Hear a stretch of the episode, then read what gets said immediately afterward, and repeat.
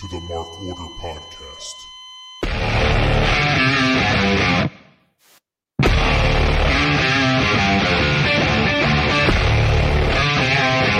Join the Mark Order.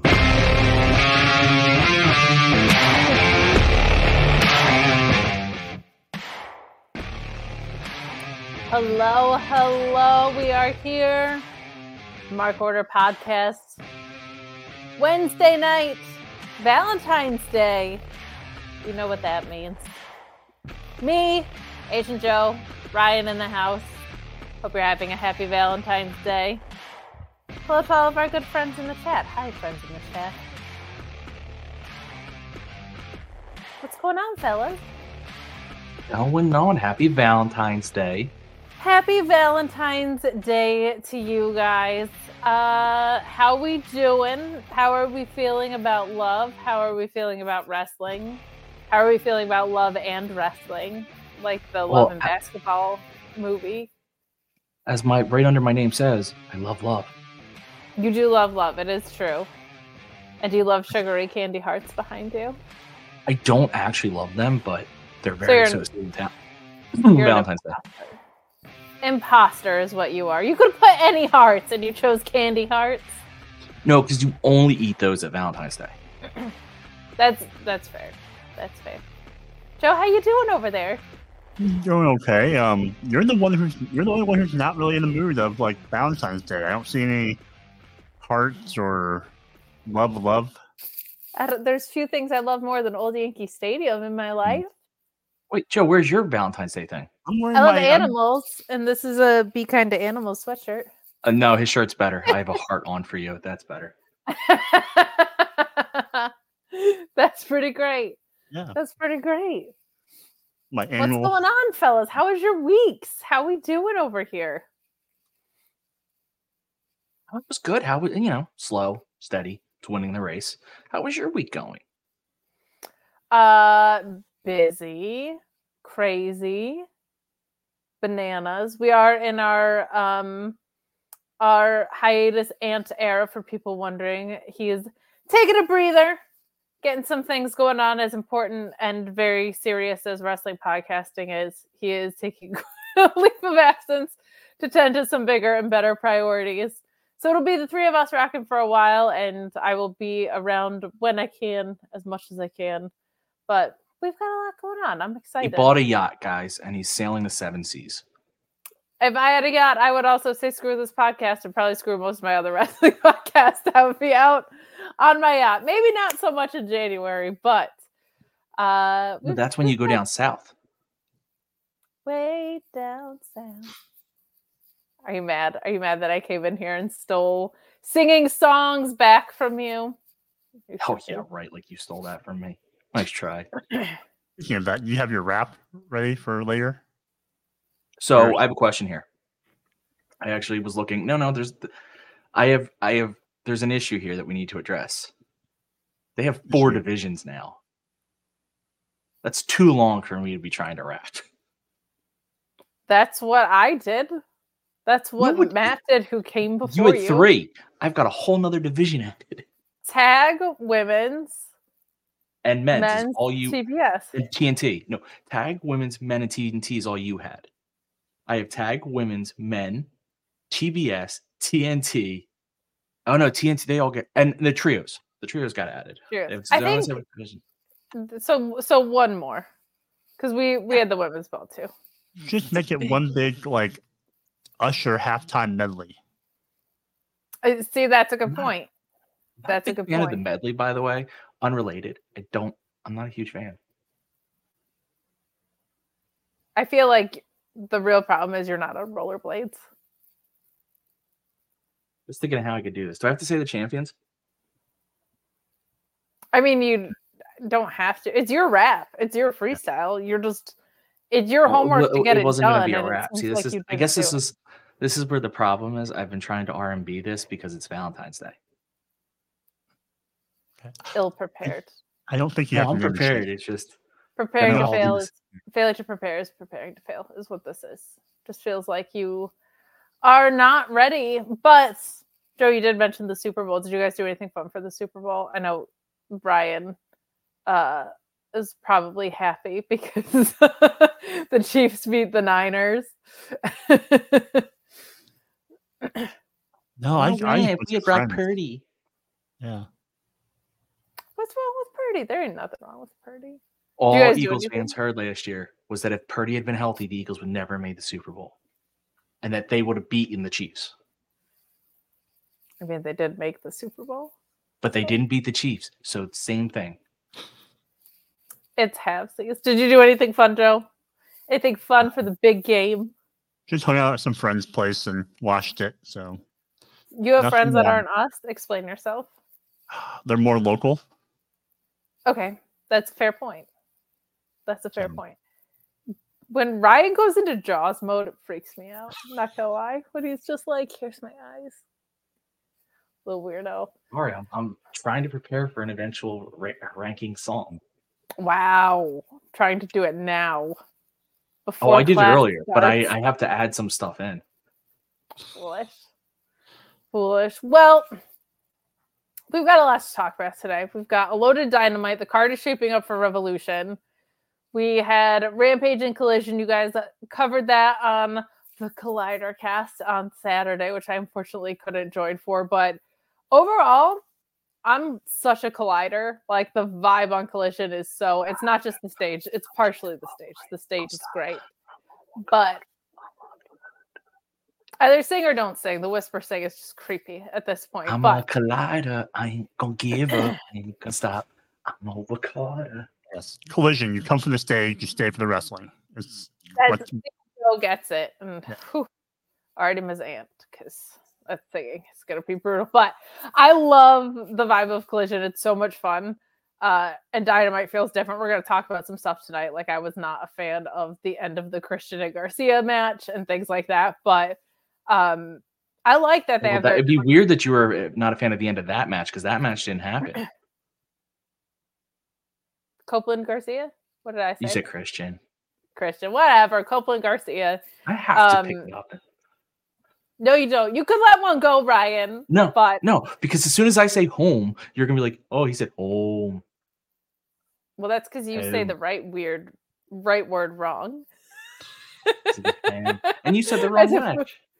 And I said the wrong name. Completely different. But Okay. um, we don't have collision this week too. So a quick programming note on that as well. That there is no collision this week, so no Saturday broadcast. But we are coming down the the home stretch to Revolution. I think it's going to be great. And then we have some insane stuff happening beyond that. It seems like with Mercedes coming in, and we're going to talk about things in news and notes um, later. But some some positive changes and signings in AEW world feels like they've got some really good momentum. They're like the only company right now that has a stable front office too, which is just kind of funny. So, but we'll get to all that later. You wanna you wanna dive in, fellas? It's been a while since I've been here. It feels like we're diving into the wrestling so early. But anything from Collision that you didn't talk about on Collidercast that you want to recap, or anything from Rampage this past week that like stuck out? Oh man, now you put me on the spot to remember wrestling matches, and that's just not how my brain works. I, just love literally- collision. Like I don't I don't even think there was anything that was that standout. It was just a clean episode where everything made sense. But the Luchador infusion has been really, really fun. Uh, Orange Cassidy versus Ishii, I thought was a blast. Uh, I'm really excited that we got the match out of Cassidy that we did tonight. But I just, you know, the stage is really where it's at. So So, couple things. One, I really do a, a goldfish brain when it comes to wrestling matches. Just as soon as they happen, they're gone. Two, uh, the CMLL story with the BCC has become awesome, and the fact that they didn't just use it as a one-off, I'm really happy for because that could have easily just been one match or just a couple matches, but no story between them. Then we would would have been like, "What are you doing?" But even if it's a couple week run, to make it matter has been so cool. And three, you know what the difference is? Collision stage goes bottom all the way up, and you have your center. Dynamite's like parceled out. You have like two screens up, two screens low, and your center. So like when they do big graphics or Daniel Garcia dancing in the middle, it doesn't look the same. No, and that's what anything with vivid color really jumps off that screen for that reason because it's so continuous. And that's the most important part of Collision. But Joe, was there anything on Collision that you felt like stood out? This it felt like I don't want to say a more down week because I still really liked everything that happened. It just wasn't as much of a holy shit week as some previous matches had or episodes had been, but the matches were all really fun. I love how much match time we get on Collision in general, especially for main events. Uh, other than Collision's just kind of been the home of two women's matches. Hell yeah. No, that's, we're making progress. We are making progress. It definitely feels like they're table setting for I mean, definitely for Mercedes, but like there's also talk of Kamille coming in. We have Deonna now. Like it does feel like they've expanded beyond before it felt like you should do two women's matches because you should highlight the talent that is there for two women's matches at least. This feels like okay, now you're committing crimes if you don't do that. And I also like that both of them were productive, right? They pushed title pictures forward. Queen Aminata has been unbelievable since coming in, um, or coming back, I should say. So just some really, really good and productive stuff there. But since we're we're BSing on on wrestling, this is different from news and notes because it's not anything that's been like reported, but it does feel like some people are throwing this out there, and I'm starting to feel this way more and more after, especially um, New Beginning for New Japan because they set up what looks like Danielson's ZSJ3 and they said neutral ground. I'm wondering if Forbidden Door is Arena Mexico this year. Like, I'm really intrigued by that possibility. And the way the relationship is continuing with CMLL, we're going to talk about Rocky Romero at the end of the show, but him getting invited into the AEW situation. I'm wondering if we're going to get Forbidden Door to be almost like a more multi-promotional thing other than just like a, a collision of New Japan and, and AEW. Any thoughts on on that? Well, I will say while we were watching Collision, um, Tony Khan did tweaks. I remember stopping and saying this to Joe that the he had such a good relationship with New Japan and CMLL. He can't wait for Forbidden Door 3 this year. And he specifically named both companies. So it does feel like you're saying that they're they're going towards throwing that third in, which is great because half of New Japan is now with AEW, so you kind of need that third throw to give you a little bit of spice. It does feel Plus, that way. Zack Sabre Jr. versus Hechicero versus Daniel Bryan, Bryan Danielson. I'm sorry, in some kind of triple threat. Um. Yes. So they set up what looks like it would be a two out of three falls between the two of them. Um. But we also did get a challenge of Hechicero to Zack Sabre Jr. in the meantime. So we'll at least be getting those down um like the path, I think, to it. But I just think it's very interesting what you could do. And I think maybe that's why we started opening up like these multi-man matches with CMLL talent. I think it could be really cool and really fun. But it's Rocky Romero's world. Everybody else is just wrestling in it. But um, we're gonna get into some wrestling uncharacteristically early, I think. Uh, but before we do that, we do have last week's rankings. Oh my god! We also do have a commercial break, and because because this is our first venture without Ant, and Ryan's running the production and I'm hosting, I'm gonna let Ryan decide whether he wants to take the commercial break and then do the rankings, which should be a wrap, or if he You're wants thinking to it really should be a wrap over R&B. It's just a, I guess I'm I'm old school and it just feels like it was a rankings wrap segment when it all started, but I respect your artistic choices. Um it's a romance. Well, we know anything about Ryan. He likes to revise things. So Oh, it's totally it I, will tell yeah, I'm looking at what songs would work but I'm ignoring that what Joe well, actually it means. Sounds like either way you need the you need the commercial break then. I do definitely need the commercial break. Okay, then we will take the commercial break first, but stick around. We have a lot to talk about in wrestling world. Tons to talk about with this episode of Dynamite as well as later in the show.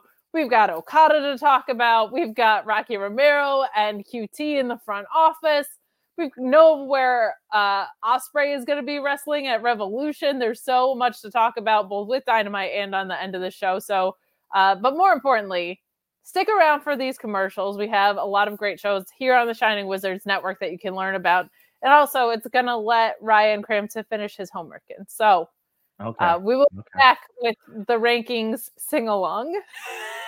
All right. Rap or not. Well, as soon as I figure out where, there you are. Every Monday night to listen to The Shining Wizards. If you'd like to continue to support us outside of listening, we've got a few ways for you to do that. If you shop at Amazon, go over to amazon.shiningwizards.com, do your shopping as usual, and when you make your purchase, a little bit of that purchase price will go back to support the show. If you like to wear t-shirts, merch.shiningwizards.com will take you to our Pro Wrestling store, where we've got over a dozen great designs from over 11 years of professional wrestling podcasting. You can become a Patreon supporter at patreon.com slash wizards podcast, where each and every week we call out your name as one of our show producers, and the more you support us, the more things that you're entitled to receive, and believe me, they are fantastic. If you can't support us monetarily, if you don't shop at Amazon, that's absolutely fine. Continue to listen to us wherever you listen to us on the World Wide Web, and make sure you like, rate, review, subscribe, do all that good stuff. Doesn't cost you anything, helps us out, and we can continue to bring you the love fest that is the Shining Wizards. What's up, folks? It's your boy, the Impact Player, Mr. Philly Ray, inviting all of you to check out the Turnbuckle Throwbacks Wrestling Podcast. Join us as we cover all things current in the world of pro wrestling, as well as paying homage to the old school, the squared circle. So listen in and find out why we are the recognized symbol of excellence in sports entertainment broadcasting. Find us on all social media platforms and anywhere you get your podcast from. And as always, we are the proudest members of the Shining Wizards Network and Rant Entertainment Media. Are you tired of being lied to every day by the mainstream media? Do you want to know what's really going on in the world? Do you want to make up your own mind about things and not be told what to think or say? Then listen to Inconclusive Breakdown, a weekly anti PC look at the world of entertainment and current events brought to you without censorship or filters. You can find us everywhere you listen to podcasts, BitChute, and on ShiningWizardsNetwork.com. And also, we're a proud member of the Shining Wizards Network. Got 30 minutes to kill? Come check out 30 Screams or Less, where we review a horror movie in 30 minutes or less. We cover new movies and old ones too. We'll give our honest thoughts on the movie, good or shit, as well as a rating of each one that we watch. New episodes weekly, available on the Shining Wizards Network and wherever you listen to your favorite podcasts. I'm Steve. And I'm Corey. Come check us out at 30 Screams or Less.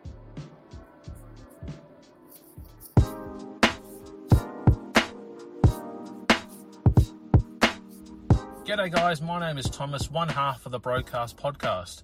With our podcast, we go back and watch wrestling events from WWE, WWF, WCW, ECW, AEW, and many other wrestling promotions. You can check us out on Twitter at The Brokast, that's T H E B R O K A S T, and you can also download all episodes on Apple Podcast, Castbox, Castro, and many other podcast apps.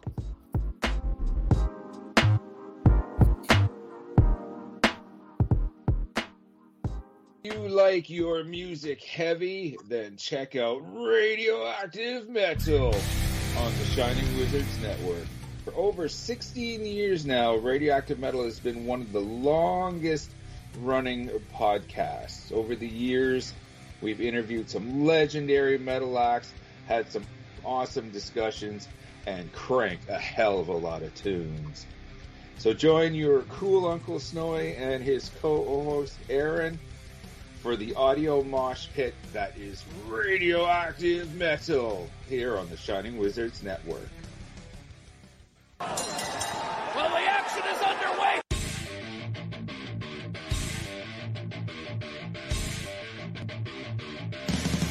What's up, everyone? When on the Shining Wizards Network, be sure to check out Wrestling Night in Canada. If we're not recording another kick ass podcast, Or playing in punk bands. Or recording kick ass heavy metal albums. then we're sitting back, we're grabbing a couple brews, and going over everything to do in the world of pro wrestling. Because we're from Winnipeg, you idiots. The Mark Order Podcast is the only show you need if you're looking for dedicated coverage of everything AEW on the Shining Wizards Network. Join us live on YouTube every Wednesday night at 10:15 p.m. Eastern after Dynamite to chat along with the show. If you can't join us live, listen to us on your favorite podcast platform. Follow us on all social channels at Mark Order Pod and use the hashtag Join the Mark Order. Because if you don't find us, We will find you. I'm Kevin Rowe. I'm Al Day. And we're a couple of down under pounders that co host Rogue Day Dots, an action figure collecting podcast where we talk about, well, just about anything that tickles our fancy at any given moment. We're grumpy old men, and sometimes people get on our nerves. And when you get on our nerves, guess what? You get off the lawn. Get off my lawn, asshole! We also go on a little bit of a mission. We go back and we're grading every wrestling figure line that's out there. I'm talking LJNs. I'm talking Jacks. I'm talking Hasbros. Who doesn't like a little Hulkaplex? It's a Gorilla Brain Wrestling podcast production found on the Shining Wizards Network. I'm Duke Bags. Kevin Rowe. And together we are the co-hosts of Your Duke and Road. If you want to hear about some terrible wrestling shows, we got you covered. Well, we talk about good ones too. We're currently talking about the death of WCW. I know what we're fucking talking about. Sometimes we get uh, guest spots, like from the Taskmaster. I like to uh, I like to listen to the Year of Duke and Rope podcast. They're uh, funny guys. That uh, I like when they I like when they talk about the the, the Nards plows. I like Nards plows. That's uh, that's a good move. And uh, I like the Dungeon of Doom. You know, sometimes sometimes I, I call my butt the Dungeon of Doom. Thanks, guys. Oklahoma. Let me tell you a little bit about my favorite wrestling podcast. All right. It's a podcast with two men. Two men, Duke Bags, Kevin Rowe. They talk about professional wrestling. It's a man's sport. All right? And who better to talk about a man's sport than Duke? Oklahoma. And once in a while, Vince Russo stops by. Oh, you piece of shit! If you're not listening to the Year Duke and Rope podcast in the back with the boys, you piece of shit, I don't know what you're doing. It's, uh, you gotta slide one in there. If you're a man, if you're a man, you're talking about something only a man can do. You're talking about sliding one in there. Bro, take the time to slide one in there. All right, bro, you piece of shit. Slide one in there a Gorilla Brain Wrestling podcast production that you can find on the Shining Wizards Network. We'd like to thank each and every I hope we all learned a little something about the Shining Wizards Network. I hope we all learned about wonderful shows that we might explore beyond the Mark Order. But if you are a Mark Or- Order loyalist or if you are exploring all sorts of shows on the Shining Wizards Network, we also invite you to check out our shop on Pro Wrestling Tees. That's right. We've got four stunning t shirt designs for you. Um, please head over to Pro Wrestling Tees and just search for Mark Order. It'll pop right out. Um, you can see we've got a double sided version. We've got our cool logo available for you. We've got the pocket square size. Ryan is just popping himself, by the way, just popping himself to no end because he's going to sing for you. Okay. We don't only bring you wrestling talk, we bring you musical stylings and goofy ass Ryan. It's not even that it's good or even funny. It's the where I pulled this from in my brain. I do not know. Oh Lord Almighty. Well, we don't really know what is cooking in that brain of yours over there, Ryan, but we're about to find out because mm-hmm. before we get into tonight's episode of Dynamite, we need to recap where the rankings stand. Okay, we have our rankings back. We decided we should bring back the rankings wrap, but Matt's not here to do it anymore. I retired from that game long ago. Okay, but Ryan was brave enough to take it over, but it's not just raps anymore. Okay it's all sorts of musical genres. So we're going to let Ryan take it away.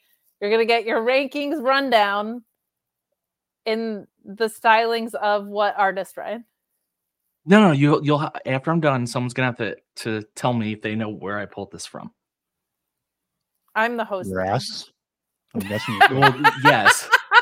Joe already guessed it before even hearing it. So, all right, Ryan, the floor is yours. All right.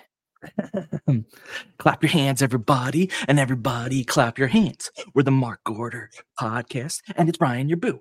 I'm here on stage tonight to do a show for you. We got Samoa Joe, Christian Cage, followed by Orange Cassidy and Eddie Kingston running the men's stage. Number one are Swerve and Hangman. Then they're followed by Mr. Copeland. Jon Moxley comes in fourth with Takeshita closing the tour. Timeless Toni and Julia Hart are the women's champs at the start. The Virtuosa and Thunder Rosa, Hikaru Shida, Sky High Blue, Mariah May finishes it out, and that's one through five women for you. Our tag champions are Sting and Darby, but they are challenged by Starks and Bill. Then they are load by Claudio and Jon Moxley. I screwed that up. Top Flight and Private Party are three and four with FTR uh, closing the door. Trios has the acclaimed with FT Garcia being one with a fun name. Bullet Club, Gold comes in two with the Hardys of Briscoe. Somehow three. It's true. The BCC hits the number four spot with Dark Order while deserving their shot. Boom, boom, boom, boom. That's my song for you. I wrote that Okay, in first five of all. I was told that you were going to lead in the direction of R and B because it was Valentine's Day. That I changed my mind. It sounded more like. I mean, that just further proves that you didn't do your homework. No, I didn't. I fully admit it because I got confused when there was four divisions. But can someone tell me where I pulled that from? Uh, I Beginning should give it Joe away. Had it on the nose when he said you pulled it from your ass, but it felt very much in the genre of, of an Aaron Carter. I don't know what song, but Think 80s and don't think singers. think 80s and don't think singers. Yep. I'll give you a hint. It was in a movie. Mike Peterson says Run DMC. No, I'll give you a hint. The actors in the movie did this song on stage for a crowd. A, si- a- a- similar. The beginning is where I really get it. Did more than one person see this movie? Yes, it's actually a pretty well-known movie that had at least four, I think four seg- uh, uh, sequels. I think it's four sequels. I know of three, maybe four. But the lead actors kept dropping as the sequels went on. I'll give you another hint. One of the lead actors went on to be star in ER. He was also in Top Gun.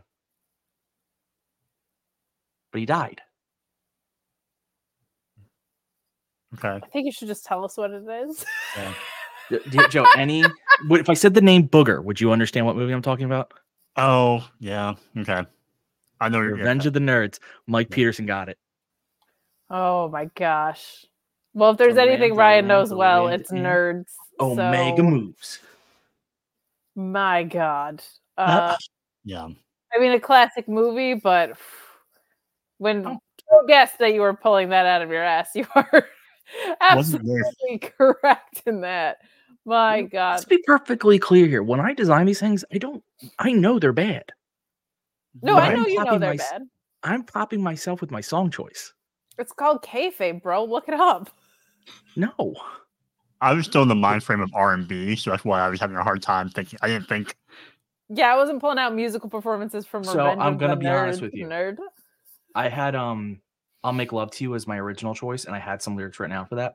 But then I started singing Revenge of the Nerds, and that's all I could do. My mind That wouldn't let me was a way. choice that you made. Uh, but before we dive into Dynamite, uh, first of all, your attempts. We we applaud your attempts at that. I'm the one willing to come up here and embarrass myself for this. I'm applauding it. I'm applauding it as we speak. Second of Very all, golf clappy. Um, how loud do you want me to be? I'm using my headphone. It's like, Not very much I can do there, Ryan. But I did want to talk about something with the rankings, and it wasn't just Ryan's beautiful verse. This trios division is in shambles. Like this trios division is not good right now. Can you read um the trios like a normal person real quick just cuz Yeah. when you were rapping the names, I was like, this is not good. Like the fact that the Righteous and Lance Archer aren't in AEW for these teams is bad. Like the fact that the Dark Oh, Order Joe's is in a pulling it up. Okay. Okay, even better. It's too tiny for me to see. Trios champions. FTR and Daniel Garcia, not even really a trio. I'm in like Ryan mode where I'm like, ugh. Bullet Club Bullet Club Gold, Gold. obviously, probably gonna win, right? The Hardys and Mark Briscoe, that's an embarrassment. Blackpool Combat Club, of course. Dark Order's on the board. So I just They feel a like shot for my song. For your song, they do deserve a shot. But like we haven't seen them win on television in forever, right? Um it it's it's a rough division, man. It's not good. it's not good. Like I would rather see like the guys from CMLL that showed up. I don't understand why um Rush and his crew are not in here, why we don't have LFI in this. Uh Well, it's Rush not hurt? is Ru- I think yes, he is, but not too badly, right? He should be back soonish, I think. Yeah, I'm just wondering. Like, You're right. I think you're right. Um, but my goodness, like they've got some work to do on the trios division. I vote Mustafa Ali and two bodyguards. I vote uh Bullet Club Gold has has to win, and they should have a healthy reign. Maybe you get House of Black to be a proper trio again at some point in here, but you could also have like Christian Cage and his group. Like there's so many stables around that you could pull trios from, but they just don't. And this division is not great. Like and they they need to do better. Am I alone in that? Do you guys have thoughts on that? Because I feel like the trios division is rough. it's been still. It's been still for me since probably maybe halfway through the House of Blacks run a little bit. Um, Sure. When they got the belts, I thought I was optimistic because they were doing the you know the whole House of Black rules and all those things, kind of making it fun. Um, and then it kept you know, going back to the acclaims and daddy ass, and it just uh, it just felt stagnant since then. And we're kind of throwing some teams together and not actually using the trios, the groups that have three people in them already. Um, and then you know you have the whole R, the ROH six man belts, and whether or not you know they should just unify them instead of having two sets. But It sure does feel that way because you have better trios in ROH almost. You have the Mogul Embassy was kicking around down there. You have um, Dalton Castle and the boys if you want them to be a trio. There's a lot of possibilities in ROH. But Ryan, what do you think about that? Are we headed toward a tag unification? And what are your thoughts on the division? Because it is not. I'm not great. a fan of a tag unification because I want ROH to be ROH, and so then it doesn't matter that it's unified because you can just have your up and coming trios down there. But I'm looking at these these names, and you look at the tag division. Um, I want Jon Moxley and Claudio out of that. Not a knock on them. I don't think unless they're serious about pushing them, but you can't have them in both. I don't like the, the flip over of the ta- tag and trios Yeah, agreed. that your guys. Um, but you know, you have Ricky Starks and Big Bill. Both should be singles, but if they're not, okay, they work as tag team. Top Flight, Private Party, FTR, and the Young Bucks. So you have at least four or five really solid teams before you have to even start looking. But your trios is all guys that should either be tag team or, you know, FTR shouldn't be on there. Bull Club, okay, that's fine. The Hardys and Briscoe, no. Uh, Blackpool, Blackpool again, they have to choose which one they're in, and Dark Order's fine. So no, you're you're it's a terrible division, but you have the talent to make it a great division. So I don't Agreed. understand. Agreed. And like it's it's also talent that feels like it should just be dispersed elsewhere to your point. Like Daniel Garcia is now in the TBS picture, right? So why is he in the trios picture as well? FTR should, they're just a tag team. They should always be a tag team. I'm sure Cash Wheeler's availability might be playing into that as he deals with his legal issues. The Hardys and Mark Briscoe are not a trio, right? Like that this is rough. This is really really rough. Like you could easily pair like Butcher and Blade with someone and make them a trio. And ROH, you've got Jacked Jameson with uh formerly Bear Country, the Iron Savages now. Like there's there's so many possibilities down there of people that you could just be elevating here, but it is a rough looking division. Everything else is looking good though. I'm very excited about um Well, Butcher and Blade, you have Kip across the board. Sabian sitting there. Kip Sabian That's wants true. Butcher and the Blade. Yeah, that's very Throw true. in there. Get But Kip I'm, I'm lo- literally looking at the entire ro- roster right now, trying to figure out. No, Big. G. I meant the TBS title. I meant Daniel Garcia is going after Julia Hart. Actually, so sorry. I know That'd be you. hilarious. You, uh, you're actually wrong about that. No, I do that all the time. I always get the TNT and TBS titles mixed up. But Truthfully, well, I, I would love to know Chuck E. T's uh, health because Trent looks like he's going for a singles run, so it sucks because they'll have never been given the tag champs, which I think they should have been before he gets to do his singles. But story wise, even though there seems to be a pause, it looks like he was going because you could have made them trios with either Orange Cassidy or you could have given them Danhausen. Like they could have had fun run that way. You said it, Vincent and uh, Dutch what could either be tag or they could throw in Lance Archer. You have trios. Like there's a couple that could go either way, and then you have full you have full divisions on both sides with legitimate teams. I don't understand the crossover. Um, I but part of it is just get rid of the ROH belts on AEW TV. I don't care if you use the same people. Like I legitimately don't care if you tell me say Taven and um and uh Bennett. Bennett are your ROH tag champions. Fine. I don't necessarily care if they bring the belts around technically, but they need to just like it needs to almost be like, yeah, they defend there, but when they're here, they're in this tag division as well, and this is where they fall. I Like- do mind because I watch and review ROH, so I would prefer to have my champions on that. No, no, my point was they have to be on there defending there too. They're either doing double duty or they or they have to choose. Right, but that look what happened when they did that with Samoa Joe. He just vacated the ROH title. Like there is a priority here, so I don't want that. Um, but that's what I've loved about what they were doing with Ethan Page. Like he had his cool match against Kenny Omega. He's popped up a couple of times, but he's been so vocal about wanting to be in ROH. I feel like that's awesome. But to your point about the crossover between the trios and the tag championships, I loved in old ROH and MLW. I don't know if they still function this way, but they did when I was watching them. You would have to declare your division. And I felt like that created so much clarity around like, I'm going for that title. Um, and here's why. Now they also have a special title in the pure title, so that made a lot more sense, right? But it just feels like that would be something that's really helpful there. Do you think that would be helpful, Joe? Do you feel like they were prepared to roll out these rankings at the time that they did? Because they kind of just threw it at us. Well, I think uh, uh, apparently after tonight, I blame Samoa Joe for the for the rankings and for bringing him back. It's true. Yeah, no, that was on him. So, I mean, it's just chaos after that.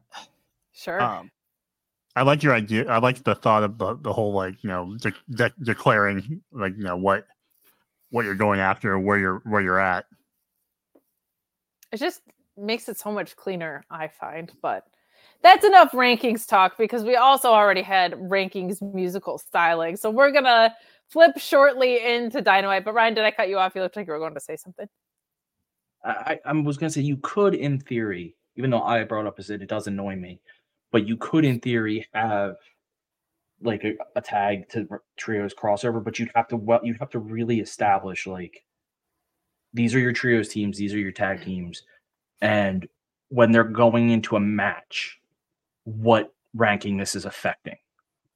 Sure. So like like saying like you know the BCC's wrestling and the BCC ranked tag team is Claudio and Jon has no other configuration. It's those two. And when they go into the triple, it either has to be Danielson or Yuta, but you can't keep switching them out. So when you see those three guys together wrestling, you know they're wrestling for the trios ranking, or you know the rest those two guys are wrestling for tag. Right now, it seems like they flip flop a lot of those guys and who can come and where. And and it just seems to be anytime a third gets added to a tag, they're automatically in the trios. And I don't like that. It has to be like, no, we're now competing for that belt. Because the trios could be awesome. Like if Bull Club Gold won it um from from the acclaimed, like it could be what Jay White needs to be finally like the man, like one of the men the men in AEW that you really care about. Because like look what it did for Shane Taylor, the six man did for Shane Taylor in ROH. Like you right can there, be yeah. a dominant thing if you're treated like a dominant thing. But part of being considered dominant is having having a having teams that you are worth beating. Who are you and what division are you in? That's all I ask. That's all I want to know about my wrestling program. It's actually But not that hard though. Just release No. one sheet, being like, "These are all our teams." No, I'm saying it's No, not hard. it's It's like not hard at all. Just being like, "This is this is it." this is it. That's exactly it. And it makes for some really fun promos too, because you get people that have certain attachments to certain belts and you kind of find out why. It's almost like ROH before it shut right down was not all that bad. And maybe people should have watched it.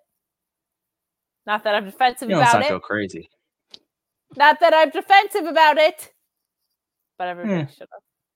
But we're going to get into tonight's episode of Dynamite. Guys, please leave a thumbs up on this video. We see that there's some more of you watching now than we were at the beginning of the show. So we always appreciate it. It helps us find people in the algorithm. Also, if you could leave a five star review for us, even a four star review, if you could leave a positive leading review, I'm going to really ask that you leave a five star review, but we'll take a four star review saying, oh my gosh, these guys are so great and entertaining. That would be very much appreciated. Mike Peterson saying, Kate out here speaking ROH gospel. You're damn right I am. You're damn right I am. I will simp for ROH always. But let's get into tonight's episode of AEW Dynamite. Um, overall, I thought it was pretty good. The stuff that I didn't like, I hated, which was mostly one thing, to be honest. I just didn't like the booking of one match. But man, a couple of things I've noticed since they recommitted to a sports based presentation um, the pacing has picked way up, especially on Dynamite. I don't feel like it really ever suffered on Collision from the invention of Collision under CM Punk's guide or Bryan Danielson or whoever's doing it now. Collision has always felt quick to me. These episodes of Dynamite fly by when they've recommitted to this presentation. And the other thing is now, since like the beginning of the year, man, these crowds are hot as hell. They were so loud tonight it was so refreshing to hear. They threw Swerve off his game at one point. It wasn't like in a going into business for yourself way, but they were just loud, loud, loud, loud, loud. There were people that um, are normally in this chat that we know that were there. Um, and they were saying that it was just like deafeningly loud. Is the feeling back, guys? Because it kind of feels like the feeling's back. We got a smooch between Dax and Mox. Like, kind of feels like we've restored the feeling. Do you guys feel we've restored the feeling? That love and feeling? Yeah, because it, you know what, Joe? It was like we lost that love and Mm-hmm. feeling, mm-hmm. and now it kind of feels like that love and feeling might be swinging back around in these episodes of AEW Dynamite. That's how I feel. Yeah, I, I was, I think I, I was telling Ryan last week. It's, I thought last week's show was went by really fast, which is it's too bad it went by so fast. But at the same time, like when it goes by that fast, that's my marker of how I know it was a really great show. Mm-hmm. Uh, this week, I it went maybe a, a tad bit slower than last week for me, but it's still it's an easy watch. So it still tells me that the uh, the sports based wrestling programming of the show uh, is really helping, like you said, with the pace of everything and uh, keeping things moving along. Sure, that makes sense, and I agree. Where last week felt faster than this, but this felt way faster still than maybe four months ago or so. Is kind of where my head's at. Ryan, do you feel like the same thing? And did you notice how crowd the hot how hot the crowd was tonight too? Because it felt like they were just, especially during that World Championship segment, man, they were just going crazy for a lot of stuff tonight. I got a feeling that tonight's gonna be a good night. So we start You, with no. Mox and they it's the crowd is back into it. I feel like the either they I don't know if they've necessarily gone to smaller venues or they've just figured out how to set them up better. yeah, so I don't know if it's the miking or this, but yeah. Yeah, because it definitely like you like you said, it took in a good way took Swerve out where he like it actually made him laugh. Like it was it was a very good. I mean, you got a Cody chant tonight for Christ's sakes. Like it was they were they were into it. They were in their I was- pocket tonight. I for feel like no Texas, Texas has been a pretty hot spot for AEW as far as whether it's outside of Austin, Houston, down by like the border, you know, where at the Edinburg, Texas, where they were like a couple weeks ago. I feel like wherever they go in Texas, it's, it's pretty hot for them. It's very true. And I used to think it was just because they had some key talent from Texas, and it's not. Like, it's not just because Ricky Starks or Thunder Rosa is on the show. Like, these crowds are super, super hot for it. I think they kind of had to wait the longest. I feel like when we got out of the pandemic, like their loop took forever to get to. It just feels like they, Jersey gets a lot, Chicago gets the most, like California was hot because they never got it. Like Texas feels like they don't get AEW around as much. So this is super, super fun to hear these crowds. But also, we started with a really fun match. That helps when you get into things with something as fun as Dax and Mox was. The finish today was a rear naked chokehold that had Moxley just uh, locked in on Harwood, who fought hard but ultimately passed out. I loved his sell in this, uh, and Moxley just refusing to let go. A lot of people speculated maybe Cash Wheeler wasn't there tonight, and that's why we're getting a singles match, but it does not seem as legal issues are in play as of right now because he comes down to the ring to beat down Moxley. Claudio comes in like a bat out of nowhere to even the odds. Um, drops uh Cash Wheeler with a neutralizer that looked really, really, really good. And Mox is reapplying the chokehold on Harwood, standing tall. A couple of other spots that I liked in this because I call spots. I loved the way Moxley got out of the sharpshooter with an armbar. I thought that was really great. Uh, the superplex from Dax on the second rope too, just really timed well, really locked in with the audience's reaction to it, and of course, the big old smooch. I can't believe Jon Moxley would cheat on Effie on Valentine's Day, but here we are. I could watch these guys beat the ever living crap out of each other for as long as they wanted to. This is Dax's first singles match since April of last year. He lost to Jeff Jarrett. Jeff Jarrett. It made me very, very sad. Uh, but it feels like we're leading toward Blackpool Combat Club versus FTR. Would love your thoughts on this match, but I also want to get your thoughts on the fact that Blackpool Combat Club seems to not be you're so heel or you're so face. And I really like where they sit in that. It's just who they're booked against and where the perspective shift is because it seemed like with CMLL versus FTR, like they're just playing all over the field here. Um, Ryan, we'll start with you. What did you think about uh, this match? And how do you feel about Blackpool Combat Club just being like, we're just violent and going to kick your ass no matter who you are? So, match wise, listen, we are always telling them they need to kiss when they get that close. It's So it finally happened. true. Long term storytelling. Uh, I, I like that they're they they made you believe that Dax could win, even though you knew he wasn't going to. Um, but they tried to make you believe it, which is always important in this in a match to make the the opponent. And,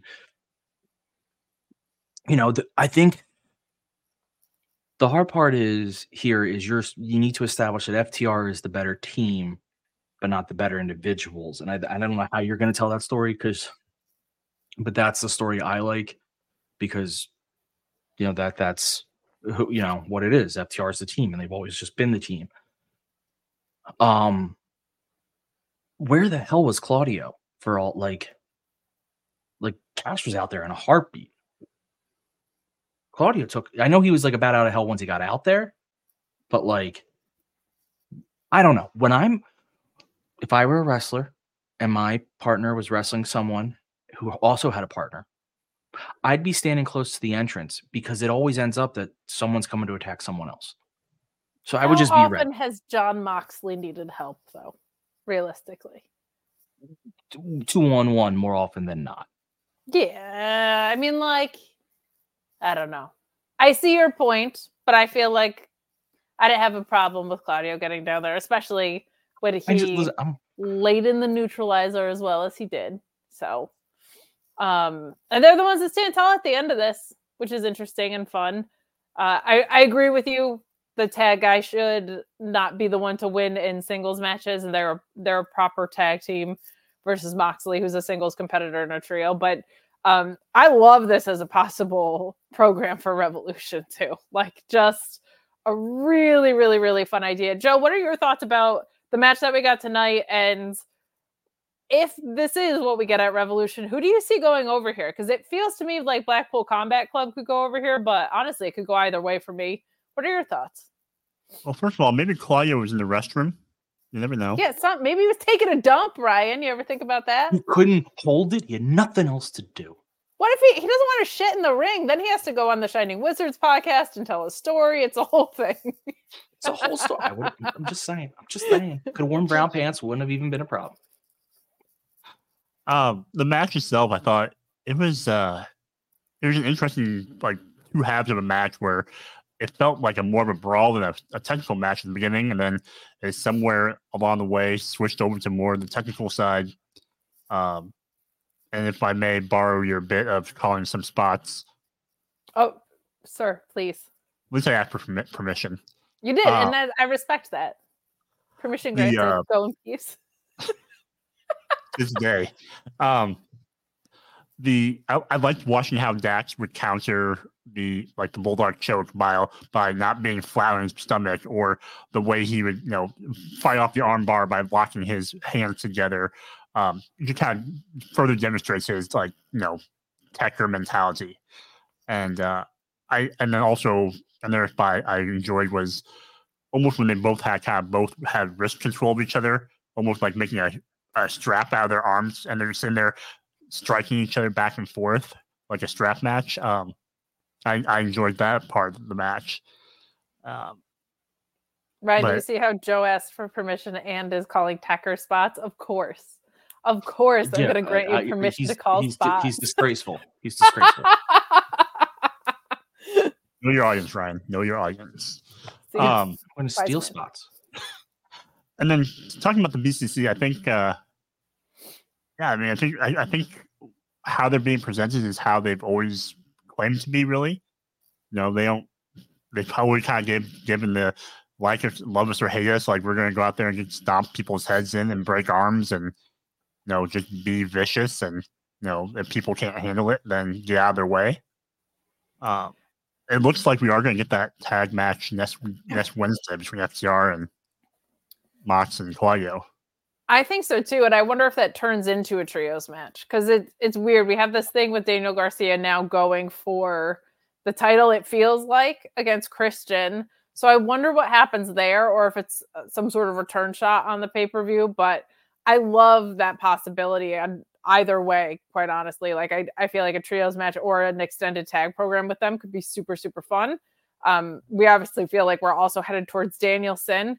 Um, being in the the title picture against Eddie. So I do feel like having just a tag match could be really fun because Wheeler's got the pure title. Maybe he does something on the zero hour or whatever. Maybe he isn't a part of this. That's fine.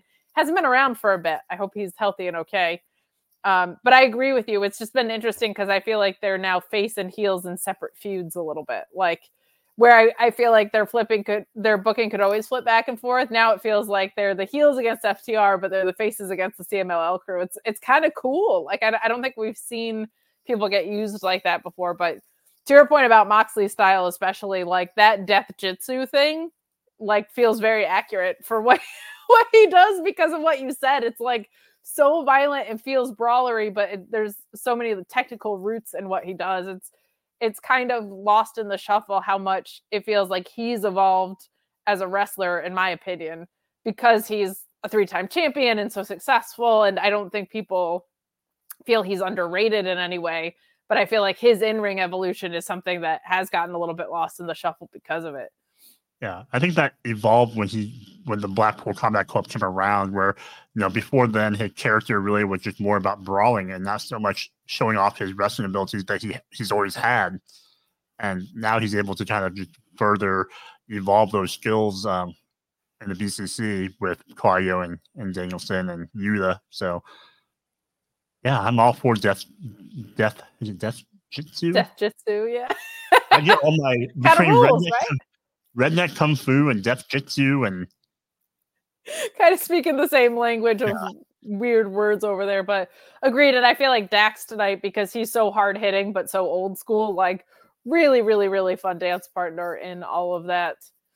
But we will move along to something that I'm very excited about. If Claudio wasn't shitting his pants before, Ryan, I think he might over the match that got set up here because I just about did between Will Ospreay and Konosuke Takeshita backstage with Don Callis and the beautiful, wonderful Renee Paquette. We miss Ant and his soundboard for moments like these. But Don Callis basically says that his faction is a victim of their own success and nobody wants to face them. So he's going to have to start having family face each other. I liked his justification here. I like him saying sometimes brothers fight, right? Like iron sharpens iron, people need to fight each other. So for the family, they got to create the best result possible with the best match possible, and that's going to be Will Ospreay versus Konosuke Takeshita, announced for Revolution. Holy shitballs! What an incoming match for Will Ospreay. Glad that they're giving him time because the uh, War Games match that he was in on New Beginning was violent and brutal. Walking back into something with Konosuke to Takeshita, he should probably heal up for a couple weeks. He should probably do that. Um, but I'm so excited. What a fun entry match. Feels like Konosuke Takeshita is not really going for a title here, but still feels like a priority. He's beating guys like Omega. They want us to think that Jericho is important still.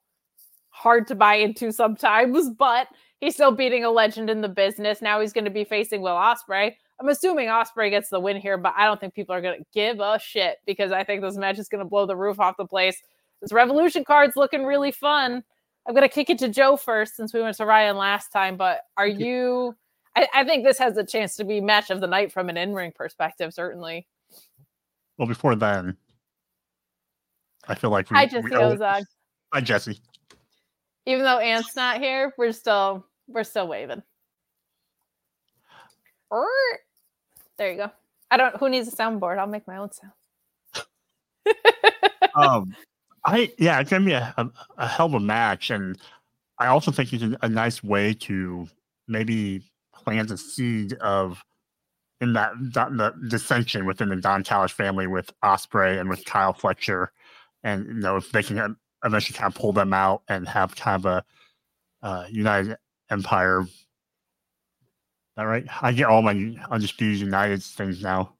You got it right. United Empires, right? Yeah, if we get one, if they can kind of come back and have a little few. Oh, Ryan, that's like it's a very Valentine's Day one, but not a a 69 necessarily. of the Empire. Nice. But yeah, I, I, I wow.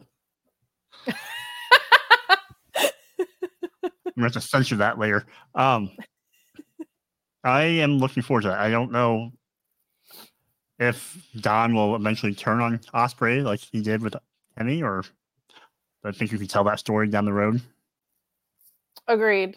Agreed. And I'm also interested to see if this is how Takeshita maybe breaks out of it. I feel like um I love like badass assassin Takeshita, but he's very, very over and people want to root for this guy. So they're gonna have to figure out how to reconcile that at some point. Or maybe they don't. Maybe he's just a heel who everybody loves. Look at what Samoa Joe's doing. We're gonna talk about that later. But Ryan, um, are you excited about the pageantry of this match because the in ring's going to clearly be terrible? I'm thinking it's probably a three minute match. Um, may, with rest holds even uh because these guys need that. Probably. I think Yeah. they should, Is, should, um, they should probably Ninety pull in percent rest holds.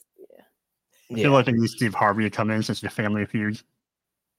I think that's a really good call, and they could be like, "Survey says chaos theory," and then Konosuke can Takeshita can do a chaos theory. It'll be great. Uh, so is is Kyle Fletcher's partner? What is it? Mark? Is it Mark Dave? What is his name? Mark Davis, yeah. Mark Davis. Is he still hurt? to my knowledge, yes. Okay, because his, his name wasn't said. Um, you know, so It'd be a big return, of the though. People would be excited for that. I don't I know. still run under the feeling that this is going to be United Empire versus the Callis family. I'm going to keep kick, you know, kicking that dead horse until it's all the way dead. Um, because I think that'd be the most fun. So you have Ospreay go out, you have Ospreay win because it's his debut. Um, and then the Callis family turns on him, and then Fletcher and Davis make the save. Don't hate that. Don't hate that. That could be very fun. I That's think my- you could guarantee that gets booked right now if you could just do the United Empire hand signal. Nope. So I guess guess we'll have to wait and see. We got some more people joining us in the chat. Hi, Jesse Ozog. Hi, Greg Cherry. Thank you so much for coming in and saying hi. Appreciate you. Jesse Ozak says, wasn't he only mostly dead? Uh, Will Ospreay, what was left of him was alive. Yeah, uh, that match was absolutely He's bananas. mostly dead. He's mo- he's not yet dead in the Monty Python world, as we would say, but Well, I'm I was so going excited. Princess Bride. To blade, which means to bluff, which means he's lying, which means he was playing a game of cards and he lied. Liar. He said true love. True love. Appropriate for Valentine's Day, honestly. And it's one of my favorite movies. It's a go- it's a goat movie. It's an excellent movie. But I'm really excited. I'm very excited for the way this Revolution card is shaping up because everything on there that I remember being set for it is pretty ridiculous. But speaking of ridiculous, Wardlow's pretty strong, huh? We get a match against poor Barrett Brown. Rest in peace. We hardly knew ye. Uh, Wardlow did notably have the brace on his right knee, but glad to see him back in action here. Um, it looked real bad a couple weeks ago. He said he was okay. It would seem he's okay. Adam Cole joining on commentary. Doesn't have time to get a word in edgewise until the end, though. Absolutely love this. Wardlow hitting a hanging knee strike, which looks so nasty. I love when he lays those in. Very fun for the heel Wardlow moveset. Hitting that in the corner. Then uh, a lot of a lot of flexing, a lot of admiring himself on the Tron, which I thought was really really fun. We get a last ride power bomb before the win. Adam Cole, who never says a single word, says "pleasure talking to you" and walks off. Uh, I I'm glad that we got this. This was a good little squash in the middle of it, but I I like the adaptation of Wardlow to the heel side of things. People were so into him as a face. He's figured out how to translate himself into heel world pretty well. I feel like just eating through dudes like this as he does, but more than just a power bomb symphony, right? So Ryan, what were your thoughts on this, and how well do you think Adam Cole did on commentary, like on a scale of one to ten? So this match happened. it did. Um, Adam Cole did a 20 out of 10 in commentary. Sure. I could not have laughed harder when he said, Thank you, gentlemen. Good night at the end of the match because I didn't think they'd have him say anything. I thought they would just have him walk away. Sure. Well, roll away. So the fact that he actually said something at the end was just hysterical. And to sit right next to Schiavone is just perfect. I mean, it's great. Listen, I don't like that they're still they're still trying to tell this story with Wardlow. Uh it they really feel like they're trying retrying to capture the the feeling Wardlow had To restore the Wardlow feeling. Yeah. Yes. They're trying to get that fire back under him, and it's like you, you killed it. It's very hard to bring that back. That being said, Adam Cole's amazing. he is amazing. Um, I feel like the rough thing with Wardlow right now is he of anybody needs the MJF playoff. Like he his he is not endemically a part of Undisputed, right? So he doesn't have any connection to these guys except for the fact that Adam Cole was like, "You're my heavy." Um, I feel like the reason Wardlow got brought into this was to beat the ever living piss out of MJF for what MJF did to him. And so MJF now being sidelined with injury and it seems like some acting things, um, that kind of leaves Wardlow in this spot where he's just chewing up and spitting dudes out for no real reason, which is fun to an extent, but has a ceiling on it. Uh, Joe, what are your thoughts on this extensive match that we got tonight? Adam Cole's brilliant commentary performance. I think Ian Riccaboni's out of a job now, and uh, and this Wardlow repackaging and run so far. Yeah, I mean, definitely a six star match. Um, Sure. I, and I get the point of what you were talking about. How you know he obviously was there to to kind of um, have that MJF blow off feud, and so MJF got hurt. Um, the I'm glad. I guess I'm glad they're still keeping him on TV still and kind of having him, you know, get the squashes and have so people he's fresh in people's memory. I just don't know how long, what the shelf life is that of this because I think eventually you want him to win the world title, but there's so many other people that they have to win the world title before him that you can't keep having him do the same thing over and over again. Uh, I yeah, agree. feel like I feel like eventually you're gonna have that Wardlow and Adam Cole riff over the world title since they kind of planted that seed early on about how you're just gonna hand over the belt and You, win it for him. kind of have to go back there Yeah. for sure. and That feels way more So- pressing. And it just feels like was so far down the line that I don't know how long you can keep Wardlow doing the same thing without inserting him into some kind of other title picture or storyline. Um, See, I feel like he would have been perfect for ROH.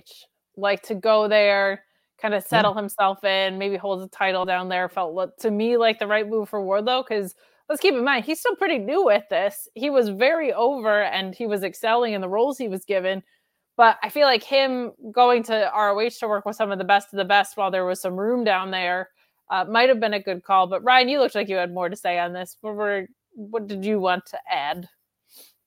Uh, a couple of things. One, I thought Joe said squash, a squat like squash match for like squash, but like the food. I don't know why the food went in my head. A squash. I mean, they're the same. Said it right.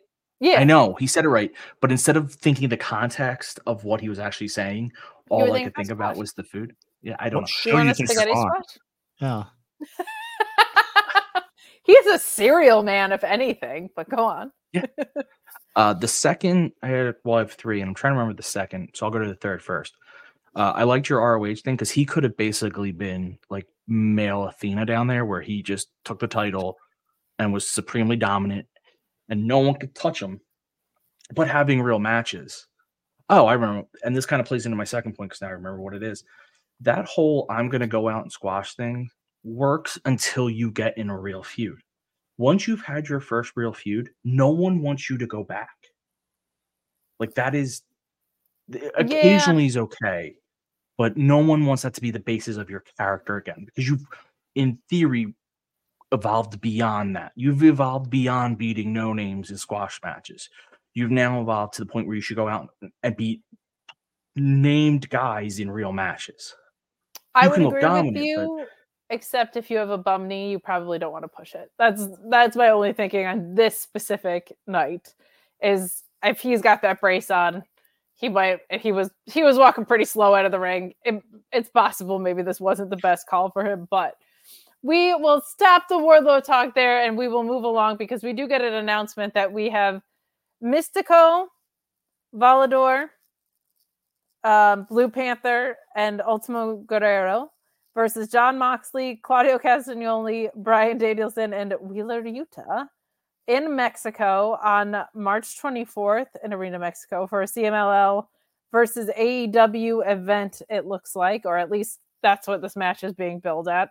Um, absolutely bananas, cuckoo bonkers. Um, Blue Justice is somebody that Danielson, or Blue Panther, excuse me, has said that uh, Danielson said that he's wanted to face over and over again, which is pretty cool.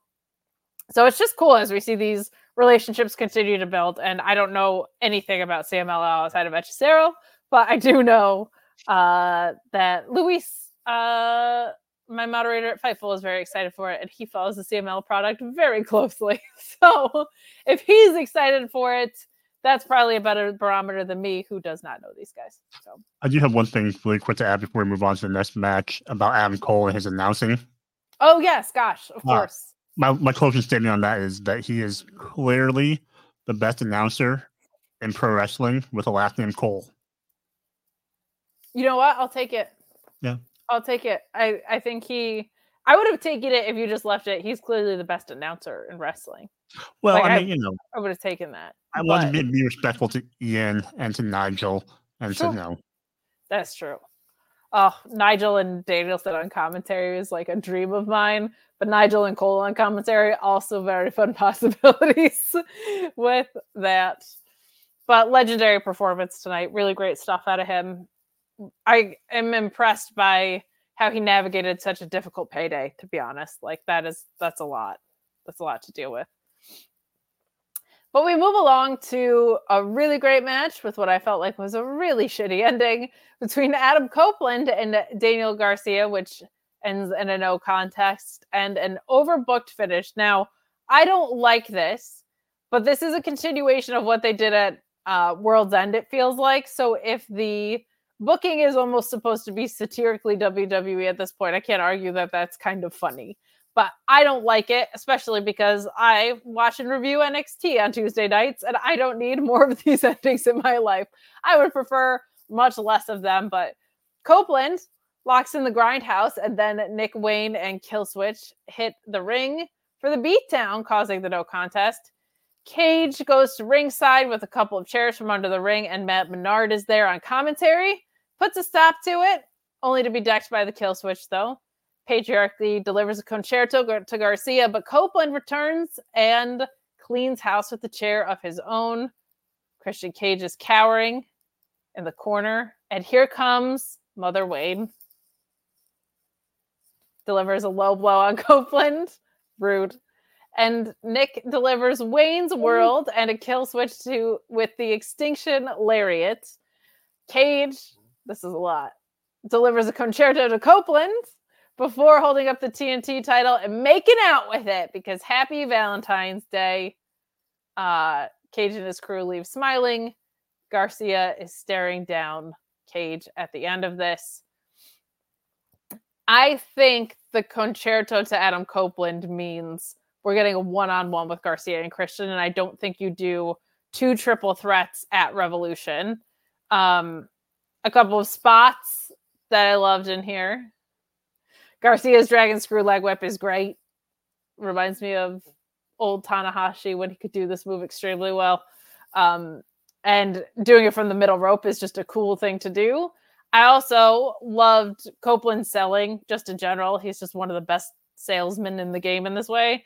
And him attacking the shoulder of Garcia, like picking a body part and isolating it. I don't know if you guys know it, but I really like matches where somebody picks a body part and continues to attack it over the course of a match. That's kind You of a thing know, that I no. appreciate in pro wrestling. How Um, dare so you I logic? it's I know it's foolish of me because I don't really use logic too many other places in my life, so it's weird that it creeps in here on wrestling. But uh, we're gonna go to Ryan first on this. I loved this match outside of the overbooked ending. I can't argue that the overbooked ending makes sense for what they're trying to build out. And if it's what gets Garcia to have a one-on-one match with Christian and leaves Adam Copeland in a is he going to turn heel or is he going to get his shot later kind of thing, I don't necessarily mind it. I just don't like finishes like this at all. Uh, what were your thoughts on the match and this very convoluted ending that I tried to read? So I like obviously the match was good. I like anytime someone counters a spear with a knee. I just think that's the most logical awesome. move to do to that. Like That was the spot. Please ask permission next time. no. So you just raise your leg a little bit and boom, you, you you've you've taken over. See, your light is disappointed in you. Um No, you caused hell. Wreaked so havoc. I was a big fan of that. I didn't mind the ending at all because to me that it's very clear this they don't do this they they did this a lot for a while and they've gotten far away from it again so i'm okay with it that this isn't a typical finish anymore it's very clear to the story they're telling which is christian didn't want either one of them in a match against him which to me is the story they're telling. He's very afraid for his title that he he clearly has physical attraction for. I'm with you. I think this leads to garcia getting a singles match at revolution. Do you think he wins it? You know, Tony Khan's gotten so much better about striking while the iron's hot. I would love if they did that because I think Daniel Garcia is super over right now. And he ate all those losses during the C2 that, like, him going from losing out to the trajectory of winning, I think could be really fun. Um, especially because, like, the international title feels kind of weird right now. Like, it would be very fun. You could walk out of Revolution with three new champions. Like you could walk out with probably Roddy, probably I'm gonna say probably Swerve though. Man, they're making that very interesting. We're gonna talk about that in a second. And Daniel Garcia, like Swerve Garcia, Roddy Strong is a very fun triumvirate of champions. Um, also your tag champions because it's Sting's last match, right? It's either gonna be vacating the titles or the Young Bucks. So like you want to talk about wiping the slate clean in one pay per view. Um, I think that could be really fun. And I think it's time. Like Christian's been so fun, but this doesn't need the belt anymore. I would love to see what Daniel Garcia could do with his belt. So that's kind of where I'm at with it. Joe, what did you think of this match and what do you think we're getting out of it? Are we getting two triple threats for titles at Revolution or do you think we're getting a one on one and who comes out victor in all of it? the I thought the match was fun. I, I especially when it was advertised, I was looking forward to seeing this one, and I think it delivered up until the end. And at the same point, I understand the convolution, convoluted nature of the end, the finish, because you know you don't want Garcia to lose, you don't want Copeland to lose, so like you have this messy finish. Uh, so I understand that part. I, I, I don't, I didn't think about like, you know, a three man triple threat type of triple no three way match. Uh, initially, I was thinking more of like almost like a six man like a six man tag uh, with you know the patriarchy and and uh, you know Garcia and Copeland and someone else. Sure. Uh, but I like the idea of Garcia eventually winning the title. If that leads to a Copeland heel turn where he's just, you know, a little bit jealous and incensed over being passed over by the young guy. Um, I, I enjoy some Copeland's kind of, you know, played up heel mannerism tonight when he was kind of mocking Garcia with the dancing. And then also like in picture in picture, he got in the ring, like took, took a you know pair of red sunglasses and was wearing them around, then broke them and threw them in the crowd. Um, just very some kind of like heelish behavior from him. Yes. So, and I guess my only critique at the end, of, besides being you know wild at the end, was that I wish kind of that Nick Wayne would have been the one to Con-Chair-To Copeland to kind of come full circle on that moment. That's very fair and also like would be a bigger moment for him than anybody else, right? Like he needs to be the one that ultimately feels important in this. So I agree with you there. Um, I'm intrigued. I'm intrigued by even though this finish wasn't for me, I, it's a lot easier to swallow when it makes sense because it does make sense from a wrestling perspective. I just don't like overbooked finishes. But like I where Adam Copeland goes, whether it's on the heel side and on a tag run with Christian, or he eventually takes the belt from him. The other thing to remember is we have the ladder match traditionally at Revolution, right? So um, is that gonna just be for the international title shot? Is it going to be for a TNT title shot to make this picture even more complicated? What if Nick Wayne wins the the ladder match? Um, there's a lot of possibilities there. So, or maybe they don't do it. There's nothing saying that they have to do it, but would be interesting. Well, we move on to our world title segment here, which featured Samoa Joe, Swerve, and Hangman. And I loved this. I thought this was aces. I loved Samoa Joe just kind of bookending this whole segment. He's so damn good. So damn good. But we get him essentially saying what Joe said earlier that the ranking system was to ensure only the best victims, which I loved that wording would allow him to continue his reign every week. He also says that uh, the booking took a page out of Texas's playbook and that it made the main event even bigger and dumber as they do in Texas, which popped me tremendously. Uh, he said all of this was going well with the rankings until last week's time limit draw, which I liked. Like he kind of narrowed in on uh, that that was supposed to be a clarifying device and it created an issue instead. Swerve comes out to an enormous pop with Nana, and Swerve just essentially says that, um, you know, Samoa Joe said to submit his resume and look at his damn resume. Like it's uh, on the way to becoming one of the greatest of all time, and that his hunger defines. he said hunger defines the greats, and he's hungry for this. Um, I loved that this was there. There was a whose house chant that Jesus was dressed up in the crowd in and participated in. And then Hangman storms from the back, choruses of boos raining down. Um, and he said he wasn't mad. And when you read the weekly Dynamite report, everyone knows that last week was horseshit, which I loved. he said uh, the winner of the last match was supposed to be number one contender, which is what Swerve didn't do. So just kind of reiterating that idea. And if we're up to Page, It'd be a one on one match for the AEW world title. And Page told Strickland he's done what he's done to Page. He doesn't deserve another chance. Joe cuts off the shit because he's an adult. he says that uh, they're both pinning each other, but he is Samoa Joe and he's going to whip their asses before leaving the ring. Um, I love Joe's punctuation mark at the end of this, like him just having had enough of their talking him just saying, This is what it is. It's going to be a triple threat. I'm going to kick both your asses. It's fine. I thought was super, super fun. Um, I'll go to you first, Joe. What did you think of just the crowd reactions? I felt really interesting. Like, if you had told me these three guys were going to be in a match, I would not think Hangman would be getting the biggest boos of all three of them as recently as what, two months ago, maybe? Um, but he is now. Uh, and just the segment overall. What were your thoughts? It was it was a fun promo, but any promo with Joe is is fun because he has such a unique way of, um, you know, giving the promo about the match even while hating to have to do the match. You know, he's like, I don't want to have to do this, but I'm gonna, I'll do it and beat their asses, even though it's unfair to me. I like that he can, you know, put it put it down while promoting it at the same time. Um, I I understand why people boo Heyman because Heyman keep coming out there and making kind of a, a weak argument about, you know, Swerve shouldn't get a shot because he didn't win, but like neither did Heyman, and Heyman had lost twice to Swerve, which Swerve, you know, kind of mouthed at him while he was jawing at him. So I don't Swerve understand. Swerve also broke into his house and tried to mess with his kid. You know what I mean? Like Swerve doesn't Sure. deserve any extra breathing room here. But to your point, that's what's making him an interesting character to me right now because he feels like a heel, but completely justified in that way, right?